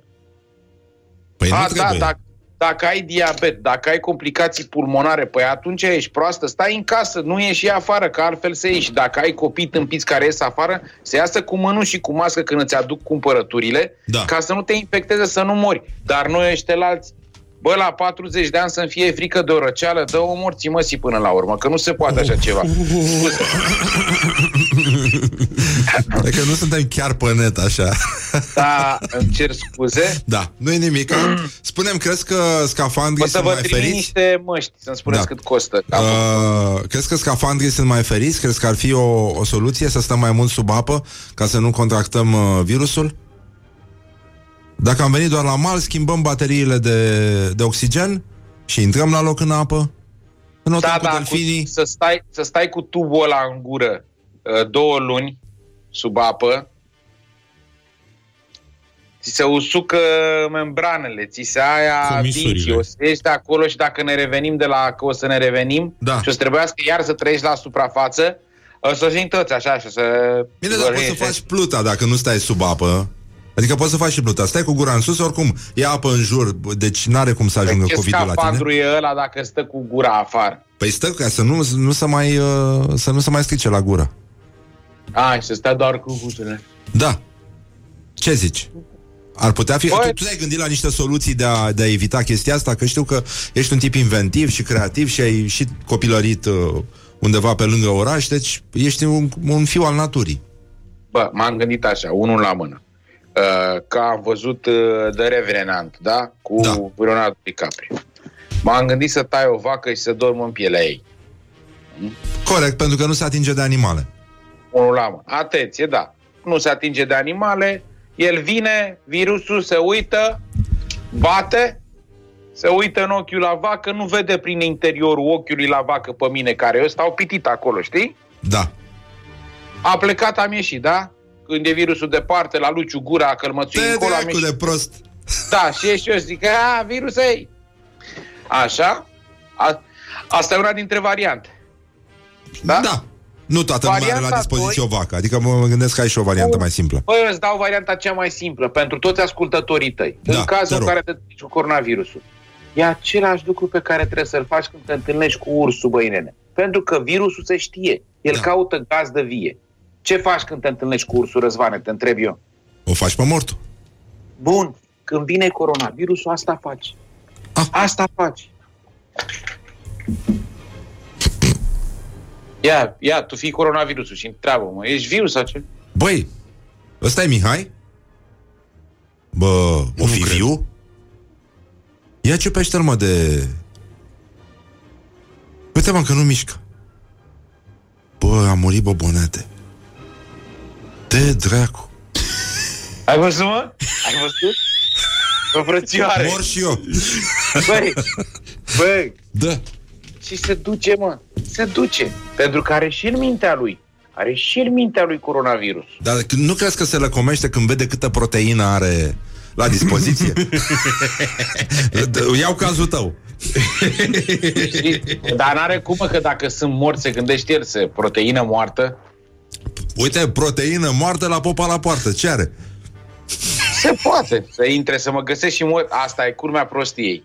Tâmpenie și e stat mort degeaba. Și mort și mâncat coronavirus doar după ce a murit. Da. Și grasă. Adică mai mor o dată. Ce n-aș trăi să mai pot să mai mor o dată, nu? Da, m-aș întoarce numai ca să-mi revin. Exact. Aș mai trăi o dată doar ca să nu mai mor. Să fac meciul secolului eu cu coronavirusul ăsta. Crezi că se mai pot face glume valabile despre coronavirus? Sau trăim ultimele clipe ale tuturor glumelor? Nu, de-abia e începutul. Nici măcar nu e începutul glumelor despre coronavirus. Vor fi seturi întregi de stand-up, vor fi sketch-uri, vor fi emisiuni de umor. Zici tu că va fi? Va mai apuca cine? Va mai trăi stand-up-ul după chestia asta? Păi, aduți aminte pentru mine una dintre cele mai de reper momente din televiziune vis-a-vis de un umor tu sun, ornat, nu contează, sau cât de mult poți să mergi cu umorul în vreme de pribegie de asta, așa, sau când totul e anos pe lume. Mai ții minte, cred că Holy Grail a făcut de Monty Python. Da. Când strânge morții care sunt... Când merge cu căruța aia prin sat să adune morții de la lepră, de la ciumă. Așa. Îmi aduc vag aminte. Zice, bring your dad! Bring your dad! Căruța ta. Și vine unul... Îți mai aduce aminte secvența? Acum când spui, încep să-mi aduc aminte. Unul care are o oală așa și lovește în ea și altul împinge un fel de roabă de asta cu morți și merge printre case și ăla bate și face ding! Bring your dad! Bring your dad! Și vine unul așa cu unul în spate și ăla e viu. Și zice, am și eu unul. Și ăla zice, păi nu vezi, mă, că e viu. Ăla zice, sunt viu. Ești viu pe dracu. Nu e viu, domne. E mort. Ăsta zice, păi el văd că e viu. Și ăsta care îl ține se uită la el și zice... Auzi, îți dau și eu ceva, zici tu. Că ăla ia bățul la care dă, zbag, îi dă la cap, îți spune, îți rămân dator. Prin gheader! Prin gheader! Trebuie să vezi, băi, e foarte bună. Trebuie revăzut Monty Python, da. Băi, trebuie neapărat, în vremurile astea putem să revedem foarte multe chestii care sunt foarte funny, dar asta este unul dintre filmele care conțin foarte mult umor, de situație, de gen, de ce vrei tu. Iar asta este o chestie, știi, nu te-ai gândit niciodată că cineva ar fi putut să facă mișto despre perioada aia în care au murit, nu știu, toată Londra, jumătate de Londra era moartă, înțelegi? Ăștia au făcut caterincă și a mers. Așa cred și eu că și de la coronavirus vor apărea sketch-uri, înțelegi? Dar știi că e o relatare despre vremea ciumei în ciumei lui Caragea. E o relatare a unuia din ăsta care aduna morți și a zis că a luat, astăzi am adunat 5 morți, dar unul a rămas doar 4, că unul a rupt-o la goană. Da. E cam pe acolo, doar că e pe bune chestia. E foarte bine. Mihai, spune-mi care este până la urmă primul lucru pe care îți dorești să-l mai mănânci acum. Da, n-are același gust în pandemie. Ce ar fi? Bă, nu m-am gândit, dar să știi că, uite, astăzi fac o săptămână, am 2 săptămâni și 3 zile de când n-am mai ieșit și astăzi o să ies la cumpărături, sunt nevoit, pentru că nu mi-am făcut provizii pe 1 an de zile, recunoști, nici astăzi n-am de gând să fac asta, mă duc și îmi cumpăr cât să am o săptămână, da? Ca de obicei. Și am poftă să mănânc verdețuri, adică chiar o să mă duc la piață astăzi. Lobodă? Băi, o să-mi iau, dacă găsesc lobodă, am înțeles că au apărut urzicile, o să-mi iau lobodă, urzici, aș vrea să-mi iau niște spanac, dacă găsesc salată de la noi, ceapă verde, ridichi, am poftă săptămâna asta să mănânc verdeață naturală. Și o să râzi, dar hai să ne auzim peste 2 săptămâni tot aici, dacă mai trăiești, ori azi unul dintre voi, mă apuc să-mi fac solar de luni. Opa! Da. Și ce pui mai întâi și mai întâi? Păi cred că asta o să-mi pun, roșii, castraveți, dovlecei, salată, asta, verdețuri. Și cu ce nu e prima oară când aș face, am mai avut, am apă, trag apă, nu e asta problema. Și îmi place foarte mult. Câți metri pătrați? Bă, cred că sunt vreo 25 de metri pătrați, destul de mare. Am făcut unul, am avut unul și mai mic și am trăit 3 familii toată vara, s-au stricat și roșiile în vrac. Dar nu, cum, o să ieși la poartă, nu să vinzi cu lădița, parcă te văd. Nu. Nu? O să las lădița acolo că e pandemie. Cine vrea pune, cum a făcut tăiatul prin Brașov. Treceai pe lângă fermă și lăsai acolo. Cât cumpărai, lăsai banii și până la urmă a venit ANAF-ul peste ei. Da, s-a întâmplat, da, mi-aduc aminte de povestea aia. Mihai Bobonete, îți doresc să apuci să-mi povestești cum ai făcut tu solarul. Și, da, și să... Eu te sun, vreau să văd vrăjul lui Jack, zi. Eu îți doresc să mă apuci. Da. Cu solarul făcut. Și să știi că acum m-a inspirat și o să te las și pe tine să pipăi vrejul pe care o să ți-l dau. Să pipăi vrejul, practic. Se putea ea să plece așa, oricum. Nu se putea. Să știi că mi-e foarte dor de tine și mie, acum îi spuneam lui Mișu. Uite și pe fie mea, a venit și fie mea aici. Opa. Bună! Hello, pe care l-a scurs dimineața când mergeam la Grădii. Da, o să rămâi repetentă, fetițo. Nu vă vede. Nu e, băi, la grădiniță, n-are treabă. Nu se poate repeta și anul la grădiniță? Nu se poate, uite ce unghiuță. Asta mi se pare... Bună dimineața, ce unghiuțe frumoase avem. Și mie mi-a făcut la picioare, da. Am dat drumul astăzi la o... la o leapșă pe Instagram, la tații de fete. Am pus poză cu unghiile mele făcute de Maria ieri și am provocat să pună în fiecare unghii făcute de fetele lor când stau acasă la picioare. Eu am culori frumoase, e ceva minunat. E o provocare frumoasă. Pe Mihai Bobonete îl găsiți pe Facebook, pe Instagram. Unde emiteți tu cu Cosmin? Emitem pe Da Bravo, canalul nostru de media, unde mâine lansăm primul episod din Gamer și în care eu și Costi jucăm jocuri pe PlayStation și le comentăm foarte funny. O să vă placă mult de tot, e un produs top premium. Mulțumim foarte mult, păcat că e gratis. Și mulțumesc că m-a sunat și până atunci, băi, stați în casă, serios, acum nu ieșiți, o să se facă frumos afară, stați în casă, frate, nu ieșiți nicăieri. Nu vă adunați. carte, pe un film, pe o mai vorbiți. Uite, dacă vrei zilele astea, tot ne-am chinuit noi un an de zile să ne vedem la un șpiriț, te invit pe Skype să bem ceva mâine seară. Yes, facem asta. Da. Hai să facem. Mici pe vino și tu, că avem inclusiv StreamYard-ul, Hangouts, Google-ul, sunt o grămadă unde poți să conectezi 10 oameni și să stai la masă, să bei, să vorbești, fiecare la casa lui. Facem de toate. Mulțumim frumos, Mihai Bobonete, te pupăm, îți mulțumim că existi și să ne vedem cu bine după ce trecem Olima. Vă salut și eu și să fiți sănătoși toți. Stați în casă și fiți responsabili. Doamne ajută, mulțumim foarte mult. Morning Glory prezintă Comedianța Căsică având cafea. Și noi ne auzim imediat după publicitate, când Mișu și cu mine vă vom cânta cântecelul de astăzi, cu care și încheiem emisiunea de altfel. Morning Glory on Rock FM. Morning Glory, Morning Glory, se deschid iar porii. Și acum, așa cum am propus înainte de a vă spune să fiți sănătoși și să rămâneți în case la adăpost, Mihai și cu Roșcatul, care pune vocea aici la Morning Glory, respectiv The Peltics, vă vor cânta următorul cântecel. Ia să vedem. 2, tlei, fi.